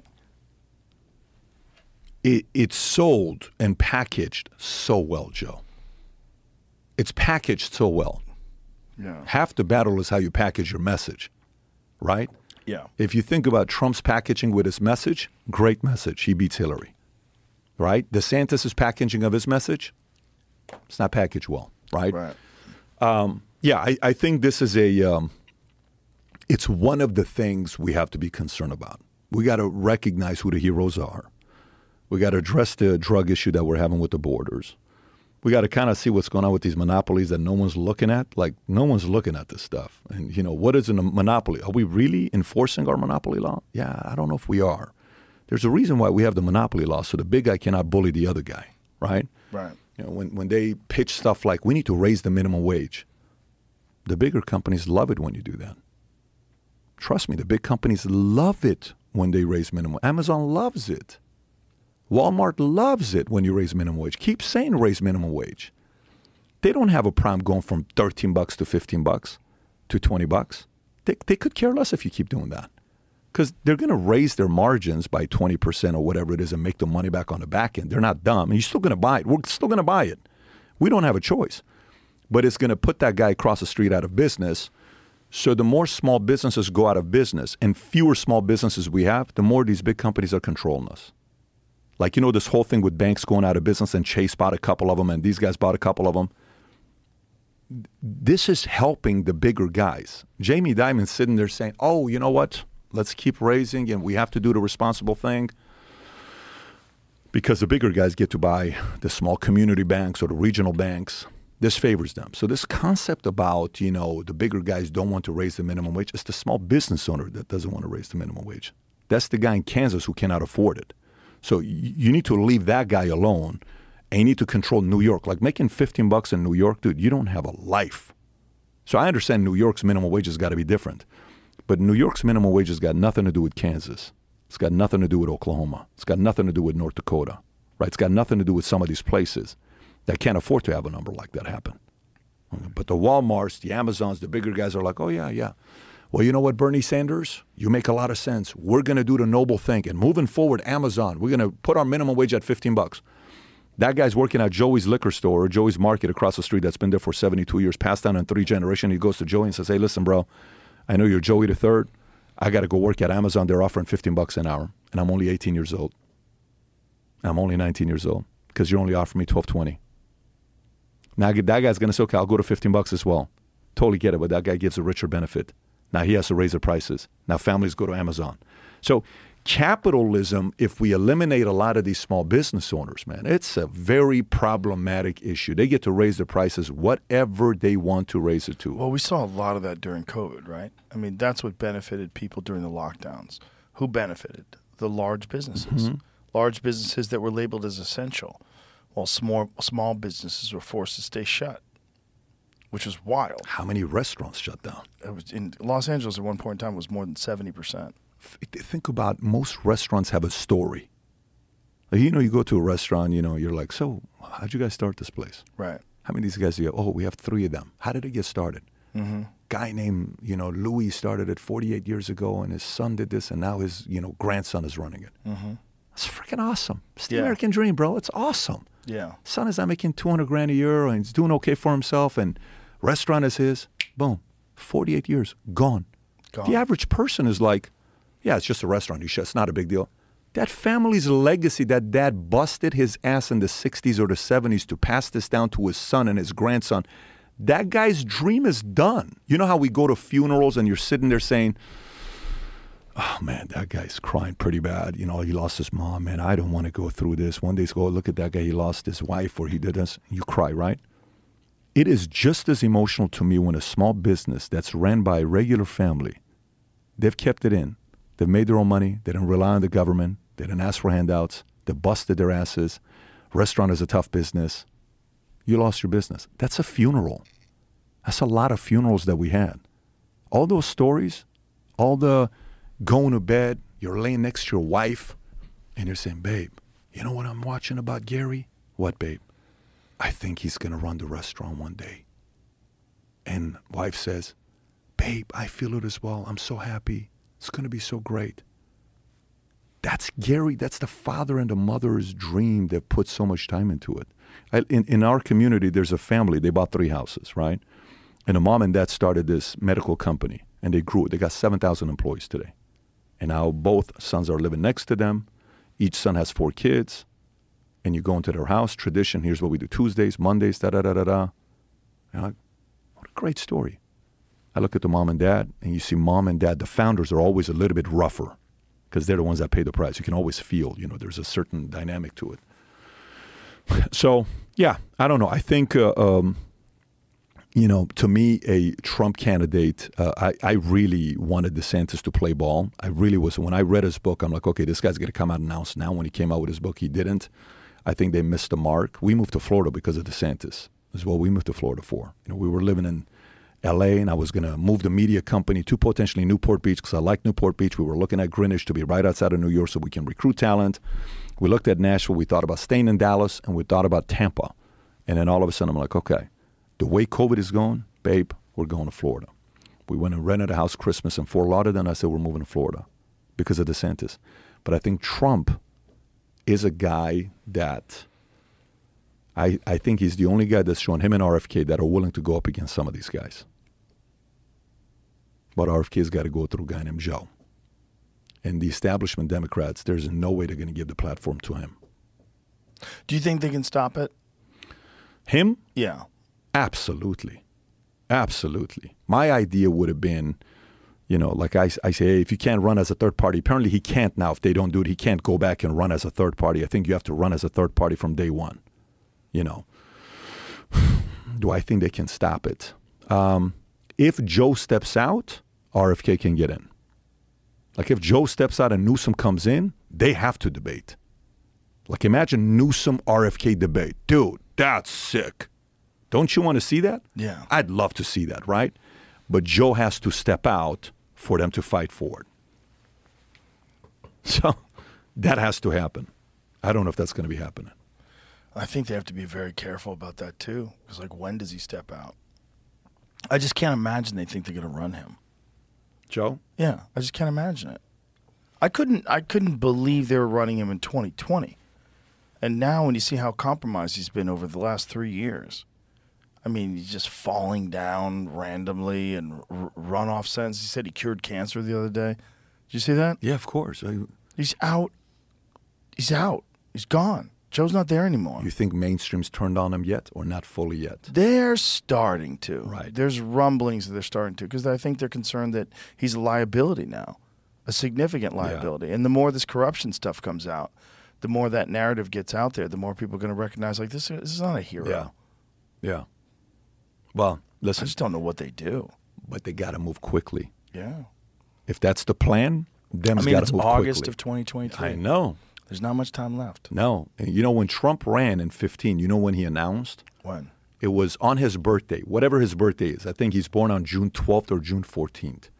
He announced on June 12th or June 4th. It's one of those two days is his birthday, right? When he announced. Okay. July, August, you guys kind of got to figure it out what you're going to be doing because the longer you go and you say it ain't going to be, you know, Joe, Yeah. they're, they're not they're not helping themselves because it's just helping RFK. Right. So the longer Dems go, let's just say their play is to get rid of Joe. Is Newsom going to get enough playing time to create the momentum to be the guy? I don't know. You know, you know what I'm asking? Like, I think he needs momentum to to bring it up. I think it's going to take a minute. It's fascinating. It really is. It's bizarre. I think it's going to take a minute. So I, want to give you the gifts I got you, bro. Okay. I want to give you the gifts that I got you here. Um, so for me, I got five of them. Let me see if all five of them are here. That's a lot. Yeah, let me see if I got one of them. Uh, did he bring the other one as well? One more that's outside, I think. Huh? I don't know which. I don't know which is outside. There's a but box, still one more Sam. If you're watching, Small. The, the it's a small box. Yeah. if you can bring that one, in, that'd be great. Uh, first one is Hold on, hold on, hold on. Okay. So I'm betting myself. I think you're gonna love one of them. I hope it goes in your comedy club. Okay. Okay. I think uh, the other ones you're going to be like, whatever, because you could buy it yourself. But then the other two, I think one of them may make it on the wall. It's a competition because you got like 100 pieces sitting around that's not on the wall. Okay. Okay. So we'll see what's going to happen. First of all, so you're a Jimi Hendrix guy, right? I think you're a Jimi Hendrix Yes. guy. Perfect. I, I got this. I, I we looked up to see what we can do with Jimi Hendrix. Jimi Hendrix did a Mont Blanc did a special Jimi Hendrix pen that while you're sitting here writing stuff, I know you're probably not a big guy that you care about having a fancy pen or not, but we got you the special uh, limited edition uh, Mont Blanc pen with Jimi Hendrix. I hope you like it. I'm sure okay, like it. so that's one. Two, I think uh, when I think about personalities that kind of push the envelope a little bit, uh, presidents in the past that were anti-establishment people that pushed the envelope. One of the names you think about, you think about a guy named Andrew Jackson. Okay. So I, I this took me a minute to find this, but this is a letter written by Andrew Jackson, president, signed at the bottom with COA, and he is known as the first ever anti-establishment president, minus the founding fathers. So I hope you like this. This represents that aspect of you. That's okay. amazing. So that's this part. Now, next one. You've gone down the rabbit hole with John F. Kennedy assassination, what happened there, what happened to him, all this other stuff. So let me see what we can find with this. This took us a minute to find as well. This piece, Joe, is the actual. Let me see this here. This is the actual Warren Commission letter. Okay. Signed by Gerald Ford. Okay, the letter to the right is the Warren Commission. Then you have the autograph of Jack Ruby. Then you got the autograph of Lee Harvey Oswald, and you got the autograph of John F. Kennedy. Wow. Okay. So I hope you like this I with the letter, COA, Yeah. all of it. Okay. And then the last one, I'm convinced this is the one that I think you're going to like a lot. And Okay. This last one took us a minute to find. Okay. I'm going to put it here if you don't mind. So, oh man, this one was work, bro. I hope you like it. Okay. Who's one of your favorite comedians of all time? Uh, Richard Pryor, Who else? Lenny Bruce. Okay. So I called around and I spoke to Lenny Bruce's daughter, Kitty. Okay. I don't know if they know who she is or not. Yeah, so I spoke to her, yeah. And I said, guys, I want to find something special for Joe that's tied with Lenny Bruce. So you open up a comedy shop. Um, this is with um, the, the, what do you call it when you're doing a, the, is it a stand? Mic stand? Mic stand? Yeah. Okay. When he would go on the road, he had a mic stand and a mic that he would use. I think this is from 1959. This is the original mic Lenny Bruce used. Okay. I know where that's going. That's going to the club. So now, if you don't want to do it that way, you want to put the stand. We got the stand there as well. Oh no, come on, man. That's if perfect. you on put the, the, wall. frame, you got the frame. Yeah, we need the frame. That's amazing. So, you know, for me, when I was, you know, we were wanting to come down sooner, that was the missing piece. That's the one I wanted to get for you. Wow, And uh, I said, let's wait till we get that and then we'll come and present it to him. that's incredible. Yeah. Thank you. Wow. I know for a guy like you, Joe, it takes, you know, when people give me gifts, it's kind of hard to get a gift for somebody that they're going to have a reaction to because you can buy all this stuff yourself. But the hard thing is finding it. Yeah. That's incredible. Yeah. So, by the way, there's letters, handwritten letters by him, uh, how he took notes to prepare with his jokes. We got all that stuff in the back as well. Wow. Sam will give it to you later on. Wow. Yeah. Thank you. That's amazing. Yeah. That's amazing. Anytime, brother. So, This is the most shit anybody's ever given me. really? There you go. It's yeah. like Christmas. I, I got that for him. By the way, my, my book is coming out in December. I mean, you can't buy the book right now. My book comes out December 5th. But they sent me the first copy of the book. It's titled Choose Your Enemies Wisely. And it's not an easy thing to choose your enemies wisely. Most people choose the wrong enemies. Uh, Portfolio sent us the first copy of Choose Your Enemies Wisely. And my first copy they gave to me, I'm giving to you, brother. Thank you. Again, people can't buy till December 5th, uh, but uh, these are gifts from us to you. Uh, you're a very important guy. Uh, you're, you're a super likable guy. When I'm talking to your guys, and I said, So, how's it feel working here, man? He says, Man, Joe's the coolest guy to work for. We love Joe. Everybody loves you. You know, for what you've been able to do the last few years, um, I got a lot of respect for you. Uh, there's a level of admiration for you. There's true love for you. There's true protection for you. I have a natural uh, uh, tendency of protecting people that um, I think are needed to be protected. You don't need any protection when it comes onto a street fight. I can't protect you in a street fight, bro. That's you. You know how to fight and take care of yourself. But I think there's got to be people that fight in different ways. Their weapon is a different weapon. My weapon is words, and my weapon is the way I process issues. You got a guy here that um, is going to be fighting for you for a long time, bro. Well, thank So, you. I feel yeah. the same way about you. I have a lot of respect and love I for you as well. you. Yeah. I think you're a very important voice out there, and I think you know what you do is very admirable. And you don't have to do it. You, this is not how you made your money. This is just something that you d- decided to pursue because you have interest in it and because you think it's important. And I, I admire that a lot. I appreciate that. Well, thanks for coming on, Yeah, man. thanks I for having me. Anytime. It was great. We'll do it again. We'll do it again My when your man. book comes out. All good. Sounds right. good. Beautiful. Yeah. Thank you. Thank you very much. Yeah. Appreciate it. Bye.